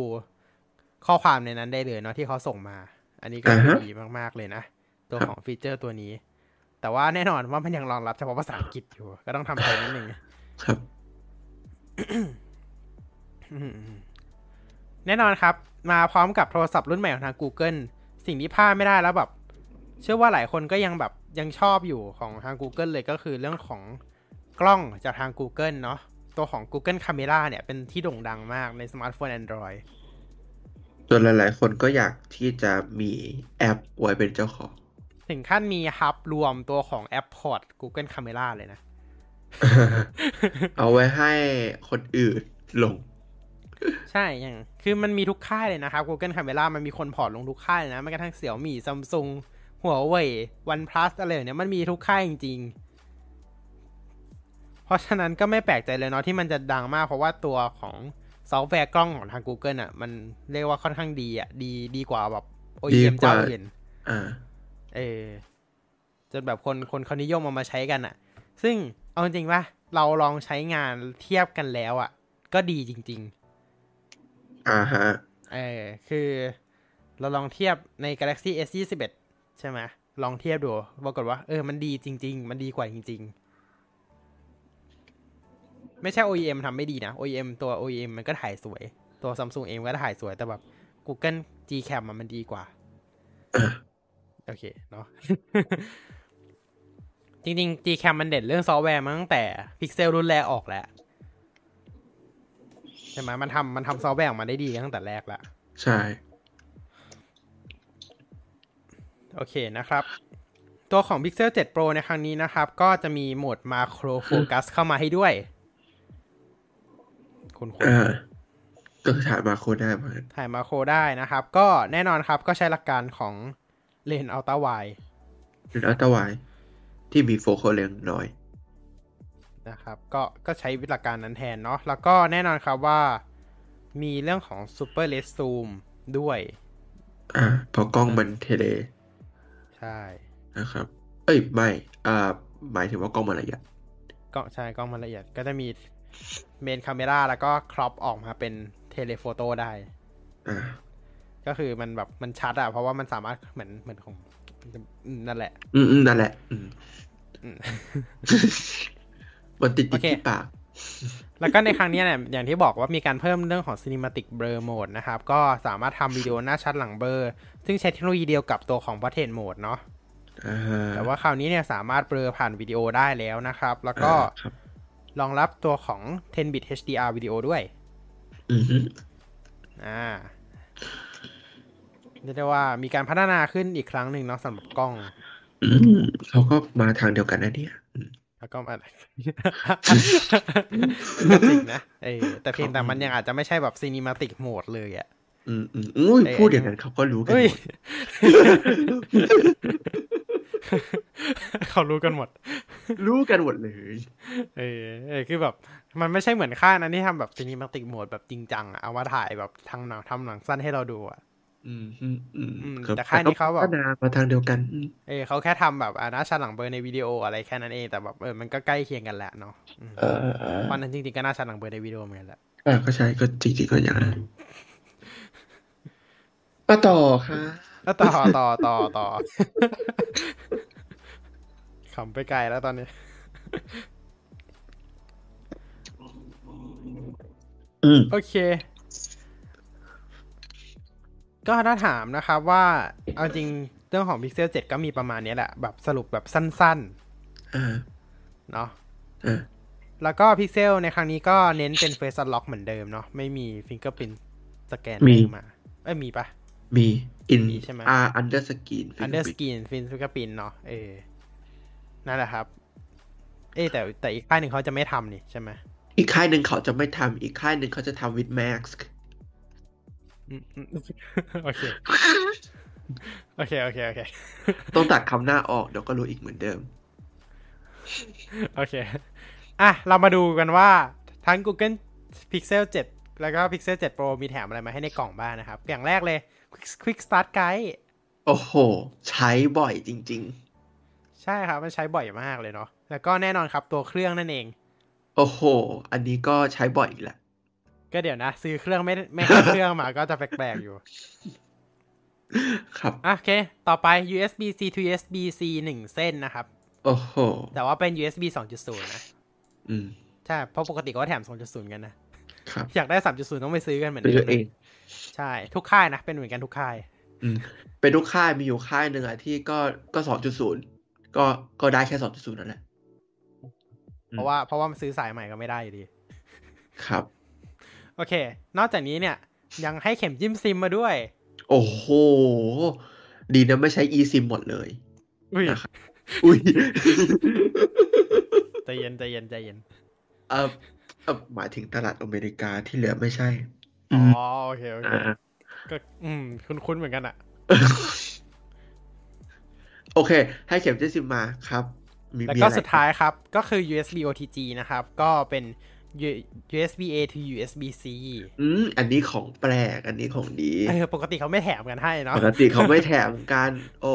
ค่ายอีกค่ายหนึ่งที่แบบ SS อะ SS เขาก็ไม่แถเมื่อก่อนมเคย เมื่อก่อนเคเออยเมื่อแถก่อนมเคยแถม ตอนนี้ไม่แถมแล้วใช่ตอนนี้กล่องมาบางบางเฉียบบาง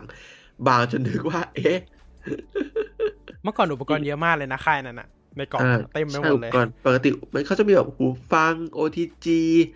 เขามีให้อ่า OTG มาสองอันเลยนะ ปกติ เออเขาให้มี A ช่วงหนึ่ to ง C มาแล้วก็อ่าให้ไมให้โครไมโครให้ไมโครทูซีด้วย อ่า เออคือคือก่อนหน้าเนี้ค่ายนี้ให้ของเยอะมากแบบเยอะอืมจนแบบกราบ ค่ายที่เขาเคยใช้กล่องสีน้ำตาลนะครับ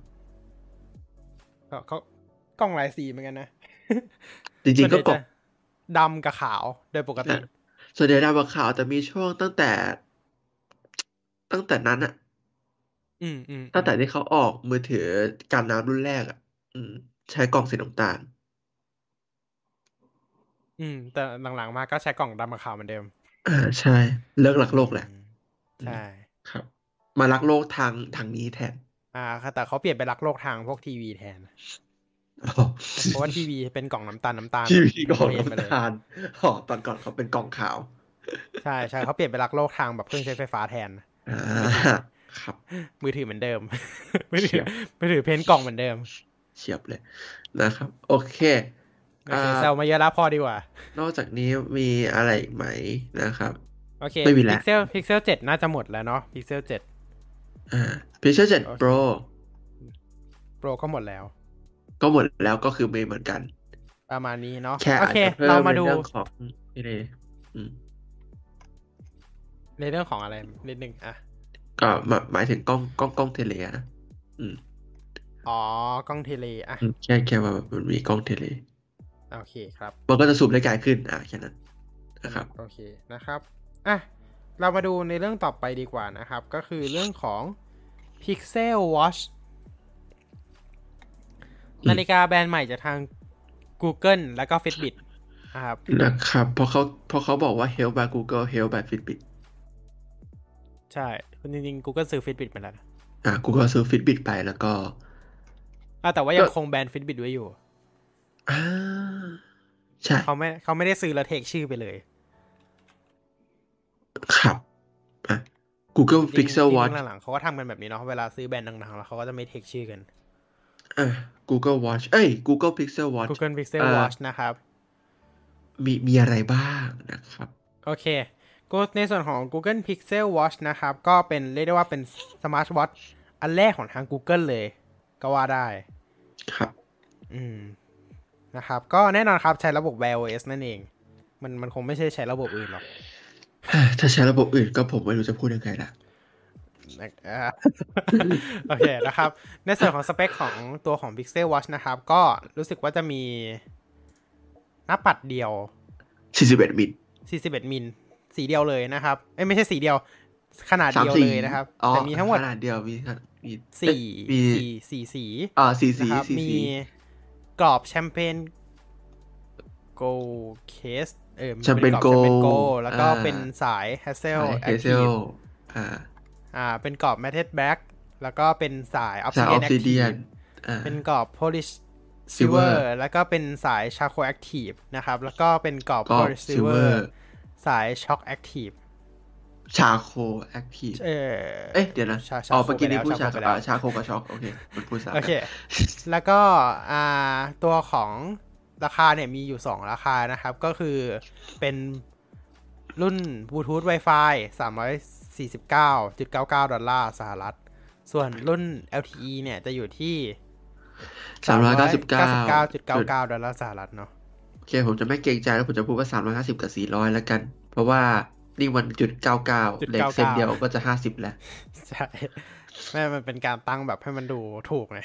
จริง ๆ แล้วก็คือสามร้อยห้าสิบนั่นเลยครับใช่เอ้ยมันคือเทคนิคการตั้งราคาเลยเนาะก็ก็ก็ใช่ก็ใช่ใช่ใช่แต่ใช้มาอย่างยาวนานจริงๆก็ถ้าคุณสังเกตนะครับว่าเวลาเราซื้อของเนี่ย มันจะต้องมีแบบทำไมมันจะไม่เต็มเลยห้าสิบดอลไปเลยแบบหกสิบดอลไปเลย มันต้องแบบห้าสิบเก้าจุดเก้าเก้าชุดตรวจ ATK ราคาเริ่มต้นเพียงสามสิบเก้าบาทอะไรพวกเนี้ยจริงๆแล้วใช่สี่สิเอบอแล้วทำไมแบบสี่สิบไปเลยได้ไหมอะจะได้แบบจ่ายแบงค์ยี่สิบสองใบไม่ต้องมีทอนอะไรแบบเนี้ยเออแต่แบบมีทอนหนึ่งใบก็ดีนะขอบคุณมาก อะขอบคุณมาก สุดท้ายก็หยอดอะไร หยอดทิปบ็อกอะเยี่ยมเพอไม่อยากเก็บเศษเหรียญอาจจะไม่อาจจะไม่หยอดนะครับ เก็บไว้รวมกันแล้วมัดมัดแล้วเอาไปแบการบมักเอาไปฝากธนาคารใช่แลกทีเดียวเนาะอืมอ่านะครับก็บโอเคก็บเข้ามาเรื่องต่อกระปุกไว้นะครับโอเคนะครับ นี่ก็คือตัวส่วนของ Pixel Watch นะครับ อะมาดูเทคสเปคก่อนเทคสเปคกันดีกว่าเนาะอะเทคสเปคอย่างที่บอกนะครับ มีทั้งหมดสี่สีสี่สีสี่ไม่เขามีสามสามสามตัวเรือน สี่สามสายกรอบอะสามกรอบสีอะสี่สาย โอเค แต่มันคอมมันมันคัสตอมไม่ได้นะเดี๋ยวสักพักก็มี Pixel Watch Studio ครับเหมือนอีกเหมือนเหมือนเบสโปกเหมือน Bespoke จะเหมือน Apple Watch Studio อืมอืมอืมโออ่าเคโอเคโอเค ตัวตัวเคสเนี่ยใช้เป็น 80% recycle stainless steel นะคโอ้รับโหทำไมไม่ร้อย อีกนิดเดียว อีกนิดเดียว อีกนิดเดียว อีก20%อ่าส่วน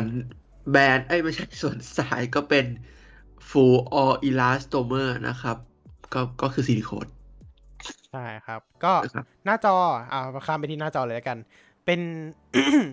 Custom 3D Corning Gorilla Glass นะครับ เป็น AMOLED Display ขนาดความละเอียด 320 ppi พร้อม always on ใช่พร้อม always on นะครับ แล้วก็ดันได้สูงสุดความสว่างได้สูงสุด 1,000 นิตนะครับ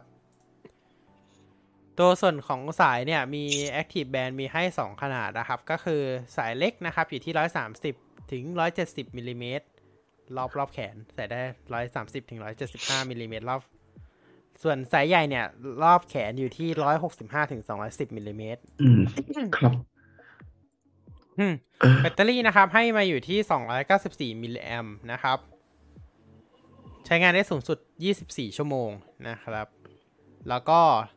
มีตัวของ charging cable เป็น USB-C magnetic ด้วยอ่าครับ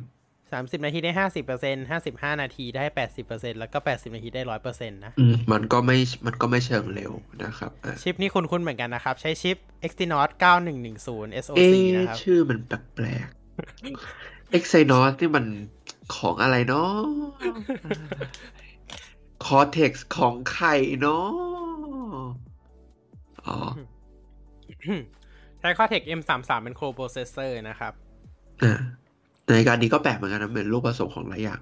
นะครับ ใช้ Wear S สามจุดห้าแน่นอน มันคงไม่ได้ใช้อย่างอื่น คงไม่ได้ใช้แบบ อะไรเหรอไทเซน นะครับ storage สามสองกิก RAM สองกิก SD RAM อ่าเซนเซอร์เซนเซอร์โอเคเซนเซอร์มี compass altimeter มี blood oxygen sensor นะครับ มี multi purpose electrical sensor multi purpose ด้วยก็นะก็ก็แปลกใจเออเหมือนกันว่าอืมครับ มี optical heart rate sensor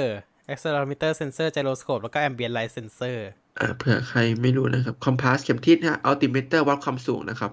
accelerometer gyroscope ก็ไม่รู้เหมือนกันครับแปลไม่ออก gyroscope ก็เสไม่รู้จะแปลยังไงเหมือนกัน gyroscope ambient light sensor โอเคนะครับอ่าส่วน optical heart rate sensor ก็วัดอัตราการเต้นหัวใจ อ่าครับ แล้วก็บัตรออกซิเจนก็คือวัดอืมออกซิเจนในเลือด ออกซิเจนเนี่ยอ่า ส่วน multi purpose electrical sensor ก็คือเป็น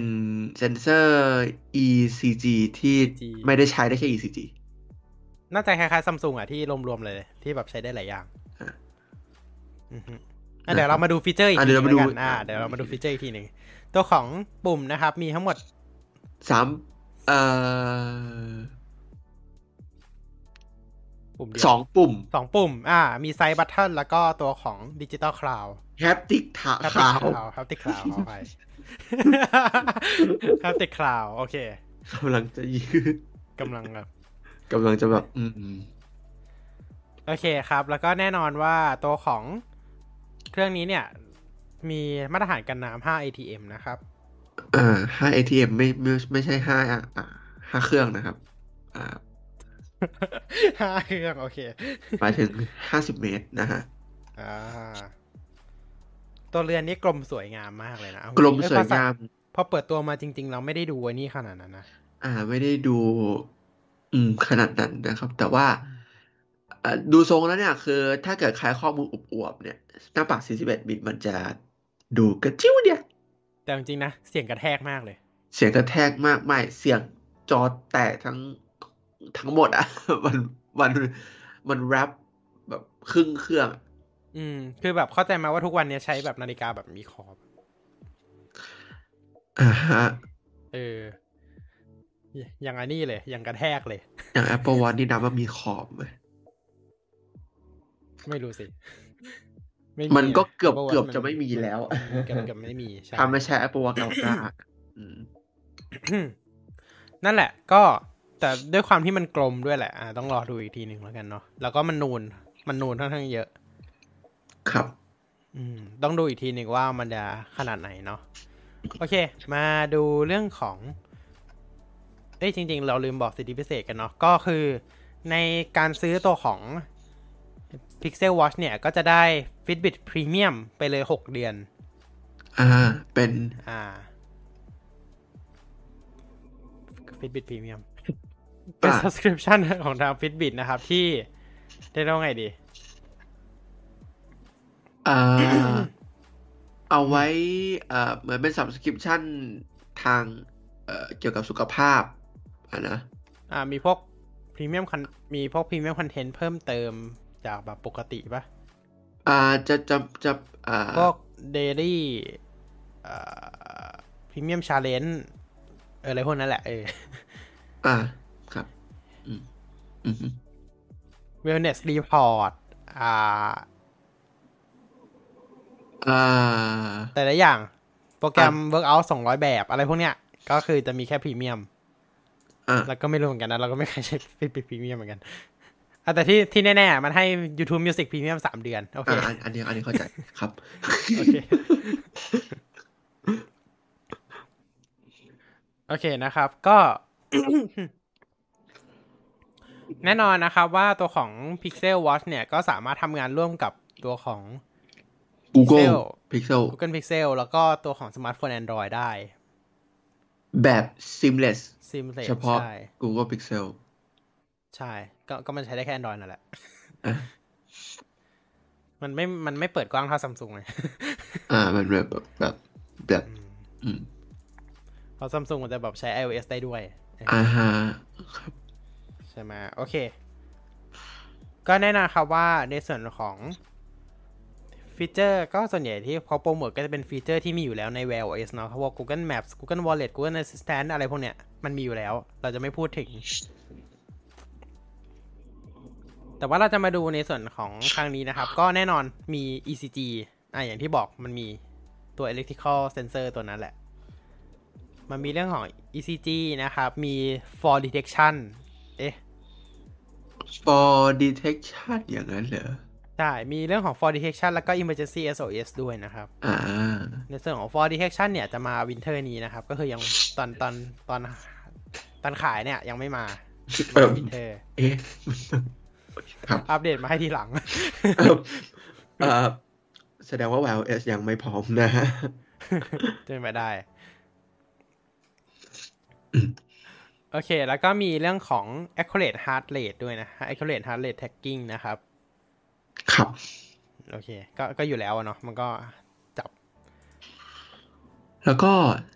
Fitbit Premium ซึ่งก็คือที่แถม Fitbit ห้าหก Premium เดือนนะใช่ใช่ และแน่นอนว่าเนื่องจากมันเป็นตระกูลพิกเซลเนาะ มันสามารถควบคุมทุกอย่างข้ามอุปกรณ์ได้เนาะ เช่น Google Home ควบคุม อ่า เรียกได้ว่าไงดี สลับการใช้งานเรื่องของ Pixel บัตรเอยหรืออะไรพวกนี้เนาะอ่าในการหาพวกแบบไฟล์ My Device อ่า การหาอุปกรณ์ตัวการหาโทรศัพท์จากตัวของสมาร์ทวอทของเรานะครับ หรือว่าจะเป็นการหาสมาร์ทวอทอะไรพวกนี้จากมือถือของเรา หรือว่าใช้ไฟล์ My Device ในการ locate ของด้วยแต่ละอย่างคือคุ้นมากจริง ๆ นะฮะ แต่ว่า โอเคนะอะฮะ และแน่นอนครับว่าเนื่องจากเป็นสมาร์ทโฟนเป็นสมาร์ทโฟนสมาร์ทวเป็น smartwatch Google เนาะก็จะรองรับตัวของ Google Home ด้วยอ่าฮะอยู่แล้ว และแน่นอนว่าพอรองรับ Google Home ก็รองรับ Matter ด้วยนะครับอ่าครับโอเค อืม ก็ประมาณนี้แล้วกันสำหรับ Pixel Watch อะนะอ่ามันมันก็คือนาฬิกา Wear OS ดีๆ ตัวหนึ่งที่ออกมาโดย Google จับมือใช่ไม่ไม่ใช่จับมือเดี๋ยวเขาเรียกว่าก็คือ Google กับ Fitbit ก็แยกทำคนละส่วน เหมือนกับว่า Google ก็ทำเรื่อง Google อ่าซอฟต์แวร์ ส่วน Fitbit ก็ทำในส่วนของเอ่ออันนี้ไปอะ health อะเรื่องสุขภาพไปนะใช่ครับอืมนะครับ ก็อ่า เพราะว่าเขาซื้อ Fitbit มาแล้วล่ะเอาจริงๆไม่มีอะไรหรอกอ๋ออ่าอาจจะพูดถึงเรื่องสายมาสายสายอะสายได้ได้สายหน่อย สายสายโอ้โหสายก็อย่างที่ทุกคนรู้ๆกันนะครับ ว่าถ้าเมื่อไหร่ที่เรามีเอ่อสมาร์ทวอทช์เกิดขึ้นนะฮะ เมื่อไหร่ที่แบรนด์ไหนมีสมาร์ทวอทช์เกิดขึ้น ก็จะต้องมีอ c เซ s ซอรีที่เป็นอ c เซ s ซอรีทางการ เข้ามาเกี่ยวโยงด้วยนะครับผมซึ่งสายเนี่ยก็เอ่อณตอนนี้นะ Google ได้ออกมาอยู่ทั้งหมด 5 แบบนะฮะ5แบบ 5 สไตล์ ให้พวกเราเลือกกันอืมนะครับ แบบแรกก็คือ Active Band ครับ ก็คือสายซิลิโคนที่ที่ที่เขาขายคู่กับเครื่องนั่นแหละนะครับ ก็จะมีด้วยกันทั้งหมดห้าสีนะสี่สีเนี่ยจะเหมือนกับที่ติดมาในเครื่องเลย อย่างที่ได้บอกไปก็คือมีสีอ่าชาโคใช่ไหมออ s ซิเดียนช็อกแล้วก็เฮเซลแต่สีที่ไม่ได้แถมมากับเครื่องไหนเอ่อไม่ไม่มีแถมมาก็คือสีเลมอนกราสนะครับ ก็คือ ก็คือเขียวขาว เขียวขาว เขียวสว่างอืมนะครับ อันที่สองเนี่ยโอเคครับอาสายที่สองก็จะเป็นอ่าสายที่มีชื่อว่า stretch band นะครับพูดยังไงดี เอาขอขออนุญาตเทียบแล้วกันนะ อย่าว่ากันเลยนะครับ ก็เอ่อหลักการหลักการของมันก็คือคล้ายๆเบรดได้โซโลลุกแต่ว่าดีไซน์ต่างกันโดยสิ้นเชิง เป็นแบบเป็นสายเหมือนข้อป้อง มีสามสี มีสีดำออ s ซิเดียน สีแดงโรส แล้วก็สีเนื้อลิเนนนะครับ เป็นแบบอืมเนื้อเขียวอ่อนเนอะ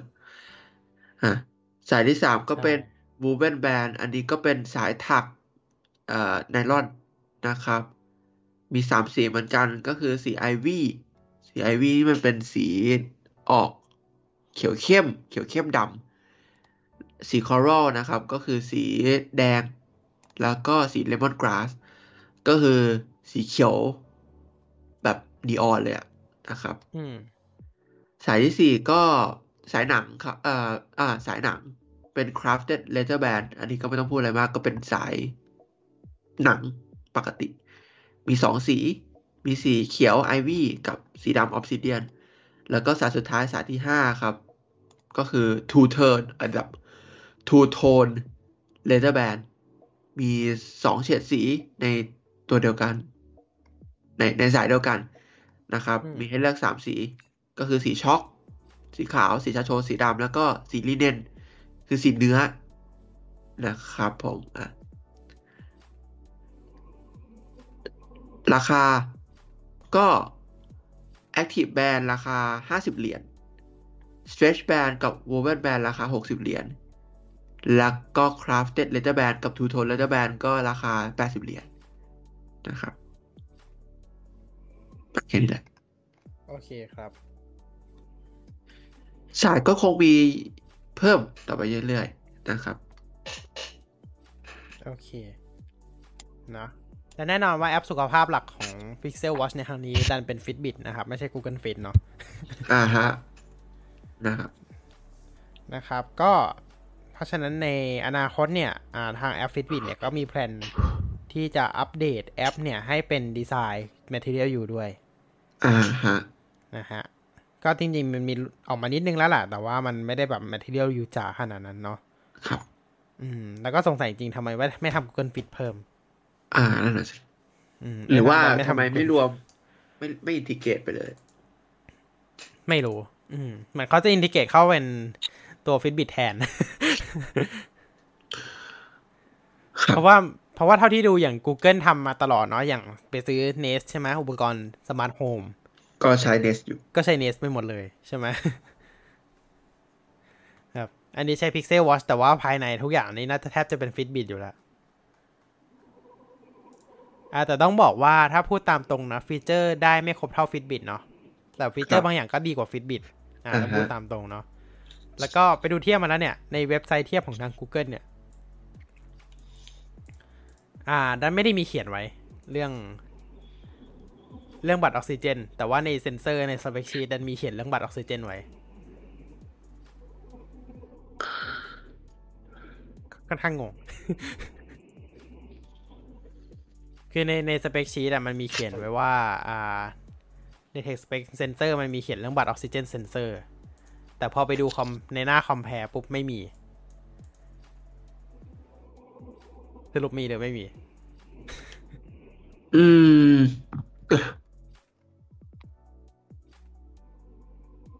เอาเป็นว่าช่างมันเถอะนะครับเราเราเชื่อตาม spec sheet แล้วกัน ครับนะครับ โอเค อ๋อ จริง ๆ เรื่องเซนเซอร์บางตัวเนี่ย อย่างอย่าง Fitbit มันจะมีพวก EDA scan มาด้วยแต่แบบอ่ามีเซนเซอร์มากกว่า แต่เหมือนกับว่าก็ Pixel Watch ใช่ก็คือเหมือนกับ best of both world ก็คือเลือกเอาเฉพาะอันที่สำคัญสำคัญของทั้งสองอันมาใช่เพราะว่ารวมกันอย่าง Fitbit Sense 2 เนี่ย มันจะมีตัวของ Skin Temperature Sensor ด้วย ก็คือวัดอุณหภูมิร่างกาย วัดอุณหภูมิร่างกายแต่ว่ Pixel Watch ไม่ได้มีใส่มาให้นะครับ Rule for next gen โอเคครับผมโอเค โอเคนะครับ โอเค เรามาเหลืออีกอุปกรณ์หนึ่งของทาง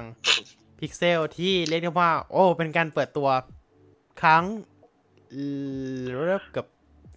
เอ่อเอาเป็นว่าถ้าเป็นถ้าเป็น Android ก็ครั้งอะถ้าเป็นแรกแท็บเล็ตถ้า Android เป็นอะเป็นครั้งแรก อ่า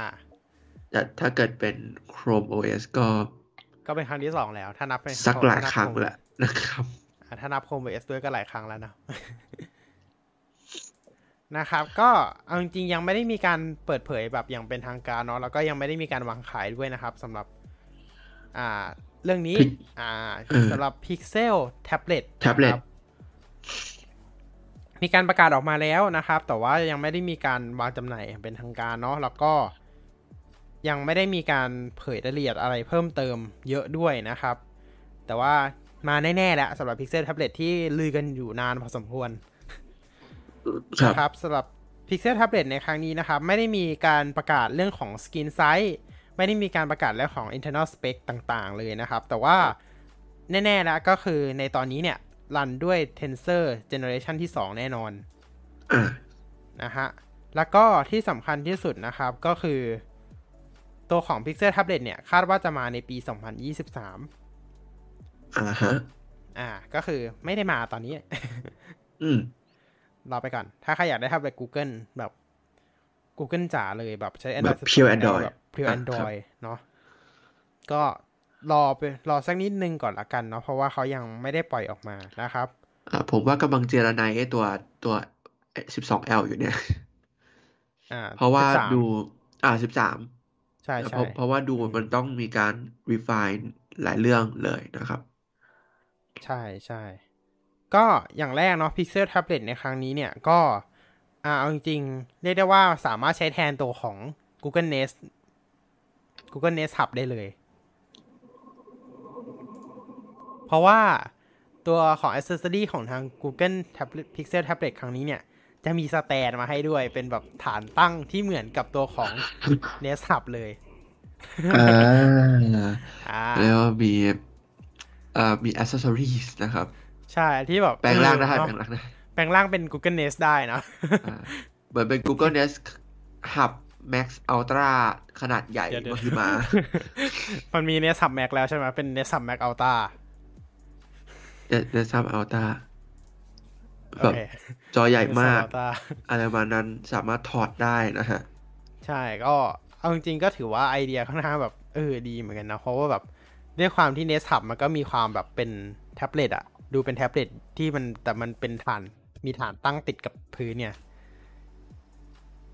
แล้วก็มันมันดันใช้ฟิวเซียด้วยใช่ไหมถ้าจะไม่ผิด อ่าฟูฟูเชีย OS เออ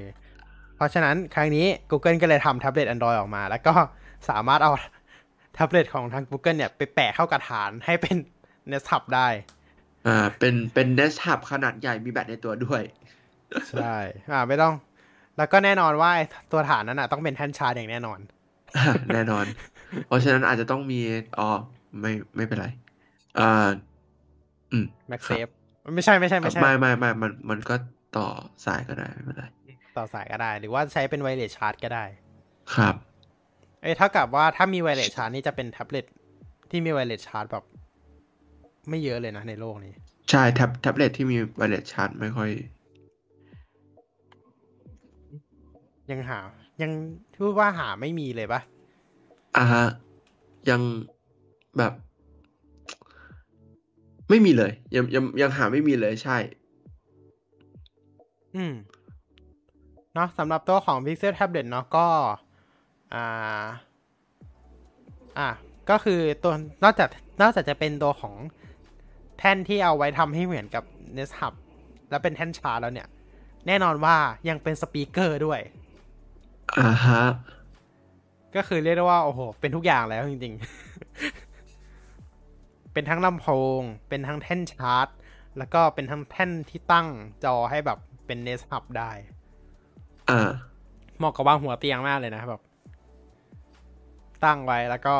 เอาจอไปแปะ เป็นหัวเตียงแล้วก็จะอยู่แบบนั้น เหมาะมากเลยเอาจริง อือฮึ นั่นแหละครับ นี่คือตัวส่วนของ Pixel Tablet นั่นเองเนาะไม่ได้มีอะไรมากกว่านี้เพราะว่าทาง Google ก็ออกมาแค่นี้นะครับอ่าเผื่อใครสนใจนะครับ เดี๋ยวเราแปะลิงก์แปะลิงก์แปะลิงก์แปะลิงก์แปะลิงก์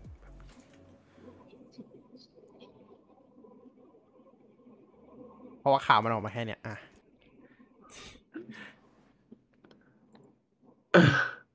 มันมันมันออกมาน้อยจริง ช่ถ้าใช่เป็นมันเหมือนเป็นทีเซอๆร์แบบให้เราป็นดูทีก่อนเซออ่า เป็น teaser เป็นแบบอืมก็ก็คือ teaser part two ต่อจาก Google I/O อืม ใช่ ก็จริงๆอันนี้ มันเปิดตัวในงาน Made by Google นั่นแหละ แต่ว่าอันนี้เขามีการเขียนมาให้ด้วยเนาะเขียนบล็อกมาให้ด้วยนะครับจริงๆเขาเขียนบล็อกให้จริงๆเขามีเขียนบล็อกให้ทุกอันนั่นแหละอือฮึ นะครับ อันนี้คือ Pixel Tablet อันนี้เราก็ยังไม่ค่อยมั่นใจด้วยนะว่ามันจะเป็นชื่อเหมือนเป็นทางการจริงอ่าๆเนาะก็ประมาณนี้แล้วกันนะครับสำหรับตัวของ Pixel Tablet เนาะดูเหมือนทาง Google เนี่ยจะโปรโมทหนักมากเรื่องของ Google Tensor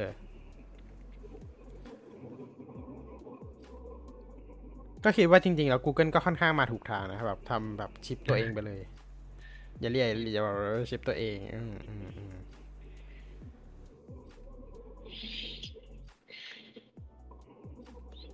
เพราะว่าก่อนหน้านี้ Google ใช้ Snapdragon มาตลอดแล้วเนาะอ่า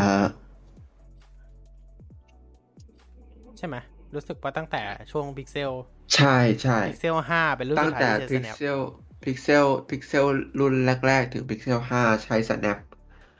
แล้ว Pixel 6 ก็เปลี่ยนมาเป็น Tensor หนึ่งใช่ จนรุ่นนี้ก็เป็น G Top G2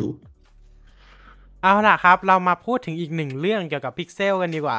เนื่องจากว่า Pixel เนี่ย เราเคยพูดกันไปใน Tech b c a s t ครั้งแบบปีที่แล้ว ครั้งนี้มันกลับมาอีกแล้วครับ Pixel Pass Pixel Pass บริการ Subscription มือถือและอื่น ๆ อีกมากมายกายกอง คือมันนะครับเป็นบริการ subscription ที่น่าสนใจมาก ๆ เลยเนาะสำหรับตัวของ เออ ไม่ค่อยมีใครเขาทำกันอะไม่ค่อยมีใครมาทำกัน ถึงแม้จะมีค่ายหนึ่งลืมมาแล้ว แต่ว่ายังไม่ได้ทำนะครับ ก็แน่นอนครับว่า Pixel Pass เนี่ยก็อย่างที่เรารู้กันนะครับ เป็นบริการ subscription นะครับ ก็คือเอาจริงๆก็คือคล้ายๆกับ อ่า พูดว่าไงดี เหมือน Subscription ทั่วไป แต่ว่าเป็น Subscription ที่เอ่อได้รับการอัปเกรดเครื่องด้วย ใช่ใช่ใช่เหมือนเหมือนเหมือน อืม เหมือนเช่าเครื่องะเหมือนพูดง่ยๆเช่าเครื่องเหใช่มือนเช่าเครื่อง ใช่เออ ก็ถ้าคือพูดอ่าจริงถ้าพูดตามตรงแล้วเนี่ย อ่าถ้า อ่า เพราะว่าตัว subscription เนี่ยจะได้ตัวของ Pixel รุ่นใหม่ทุก 2 ปีถูกไหม subscription ตัวนี้เราจะได้ Pixel รุ่นใหม่ทุก 2 ปีก็คือ สมมุติเราซื้อ subscription ตัวนี้พร้อม Pixel 6เราก็จะได้อีกที Pixel 8อ่าฮะอ่าเราเราจะไม่ได้ Pixel 7ด้วยนะ เราจะได้ Pixel 8เลยอ่าอ่า แล้วนอกจากนี้เนี่ยจะได้ Google One Storage 200 g b ได้ตัวของ อ่าประกัน ใช่ การซ่อมฟรี เปลี่ยนอะไรฟรีอะไรพวกนี้เนาะแล้วก็ได้ YouTube Premium ฟรี YouTube Music Pre- มันรวมอยู่ใน YouTube Premium แล้ว แล้วก็ Google Play Pass นะครับ ก็เป็นบริการ Subscription ทั้งเกมและแอปที่ไม่มีโฆษณาหรือ In-App Purchase เลยอ่าจริงๆ พูดง่ายๆก็คือ Apple Arcade แต่ว่าไม่ได้แค่เกมอะเอออ่าเออไม่ Apple Arcade ที่ไม่ได้เป็นแค่เกมอ่า ซึ่งยังไม่มีในไทยนะไอตัว Google Play Pass ใช่ปะมันเป็นอันเดียวที่ไม่มีในไทยเลยใช่ และแน่นอนครับว่าราคามันอาจจะแบบค่อนข้าง แพงแพงกว่าตัวผ่อนธรรมดานิดนึงเนาะอ่าฮะมันมันจะแพงกว่านิดนึงเพราะว่าอย่างน้อยเนี่ยอย่างมันต้องรวมค่า subscription อื่นๆ เข้าไปด้วยนะครับ ก็คือเหมือนเหมือนคุณคุณไม่ได้คุณไม่ได้แบบลดได้ส่วนลดแบบจ่ายลดลงนะ แต่แบบคุณแพ็ครวมกันอะเข้าใจปะเหมือนแพ็คอ่ารวมกันแล้วก็ซื้ออะเออ ประมาณนั้นมากกว่าอ่าฮะอ่า แต่ว่าคุณคุณได้ประกันด้วยไงคุณได้ประกันตลอดการใช้งานด้วยเนาะโดยที่ราคานะครับ ตัวของ Pixel Pixel Pass พร้อมกับ Pixel 7 เนี่ยจะอยู่ที่ 45 ดอลลาร์สหรัฐต่อเดือนแอบแอบใช้ได้นะถ้าพูดตามตรง เหมือนผ่อนเครื่องเลยแพงกว่าผ่อนเครื่องด้วย เพราะว่าผ่อนเครื่องนี่น่าจะอยู่ประมาณ อ่า กี่เดือนนะ ปีนี้ถ้าสองถ้าสองปีใช่ว่าสองปีจะอยู่ที่เดือนตกเดือนละประมาณยี่สิบสี่ดอลยี่ห้าดอลอะยี่ห้าดอลเดือนละยี่สิบห้าดอลกับเดือนละสี่สิบห้าดอลก็ใช้ได้นะ ถ้าพูดตามตรง อ่า ถ้าพูดตามตรงเลยถือว่าใช้ได้เลยนะ เออฝากเช็คราคา YouTube Premium ต่างประเทศให้หน่อยดู YouTube Premium อืมของเอ๊ะอเมริกา ใช่ เราเราเอาราคาไทยไม่ได้ นะครับ อะ เอ่ออยู่อืมอืมอืมเราจะลองเทียบกันดูว่า แพ็คไหนแพ็คไหนคุ้มสุดระหว่างซื้อแยกกันให้หมดเลยกับ ซื้อ Pixel Pass แล้วรวมกันอ่า ทำไมมันต้องไปที่ประเทศไทยด้วยนะครับแป๊บนึงคือคือเราดูของไทยไม่ได้เลย เพราะว่าของไทยมันน่ามันคนละราคาแน่นอนแหละเนาะอ่าสิบเอ็ดจุดเก้าเก้าเหรียญต่อเดือนยี่สิบห้าบวกสิบเอ็ดจุดเก้าเก้าก็สิบสองอ่าฮะ อืมยี่สิบห้าบวกสิบสองและ โอเค แล้วก็จะมีอ่า ราคา Google One สองร้อยกิกก็จะอยู่ที่อ่าสองจุดสองจุดเก้าเก้าก็สามดอลใช่ไหมใช่สามดอลสี่สิบเหรียญ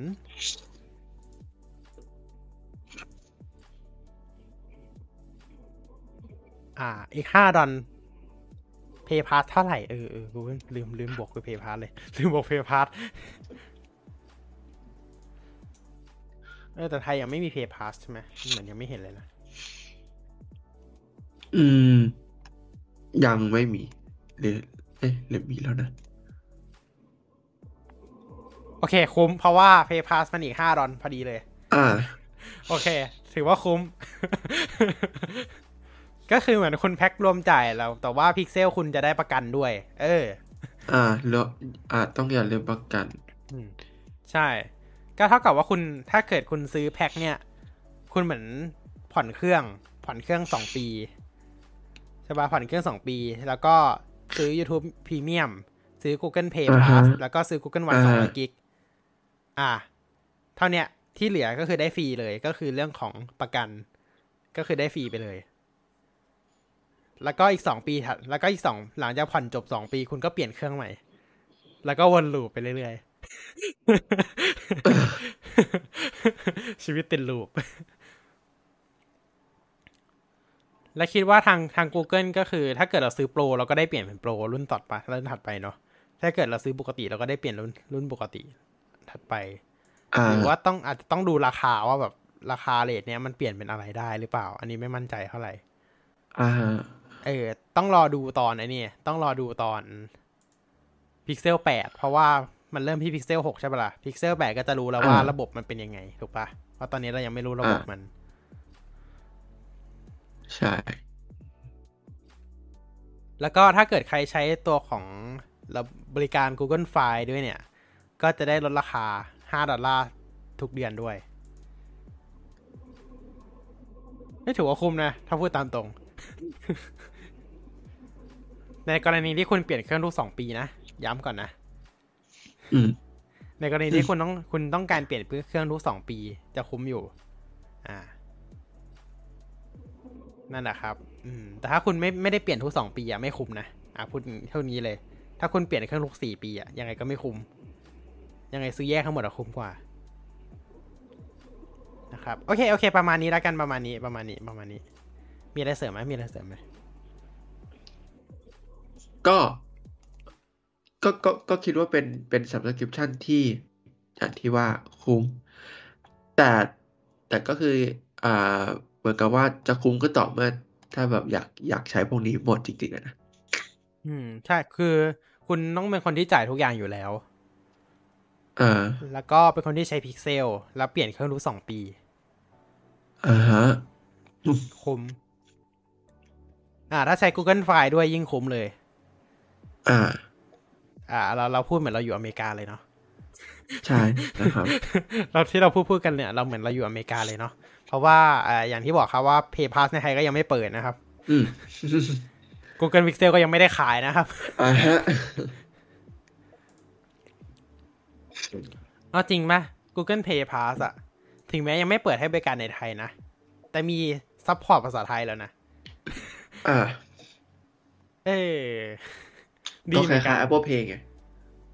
ใช่ มี support ภาษาไทยแล้ว แต่แบบอ้าวยังไม่เปิด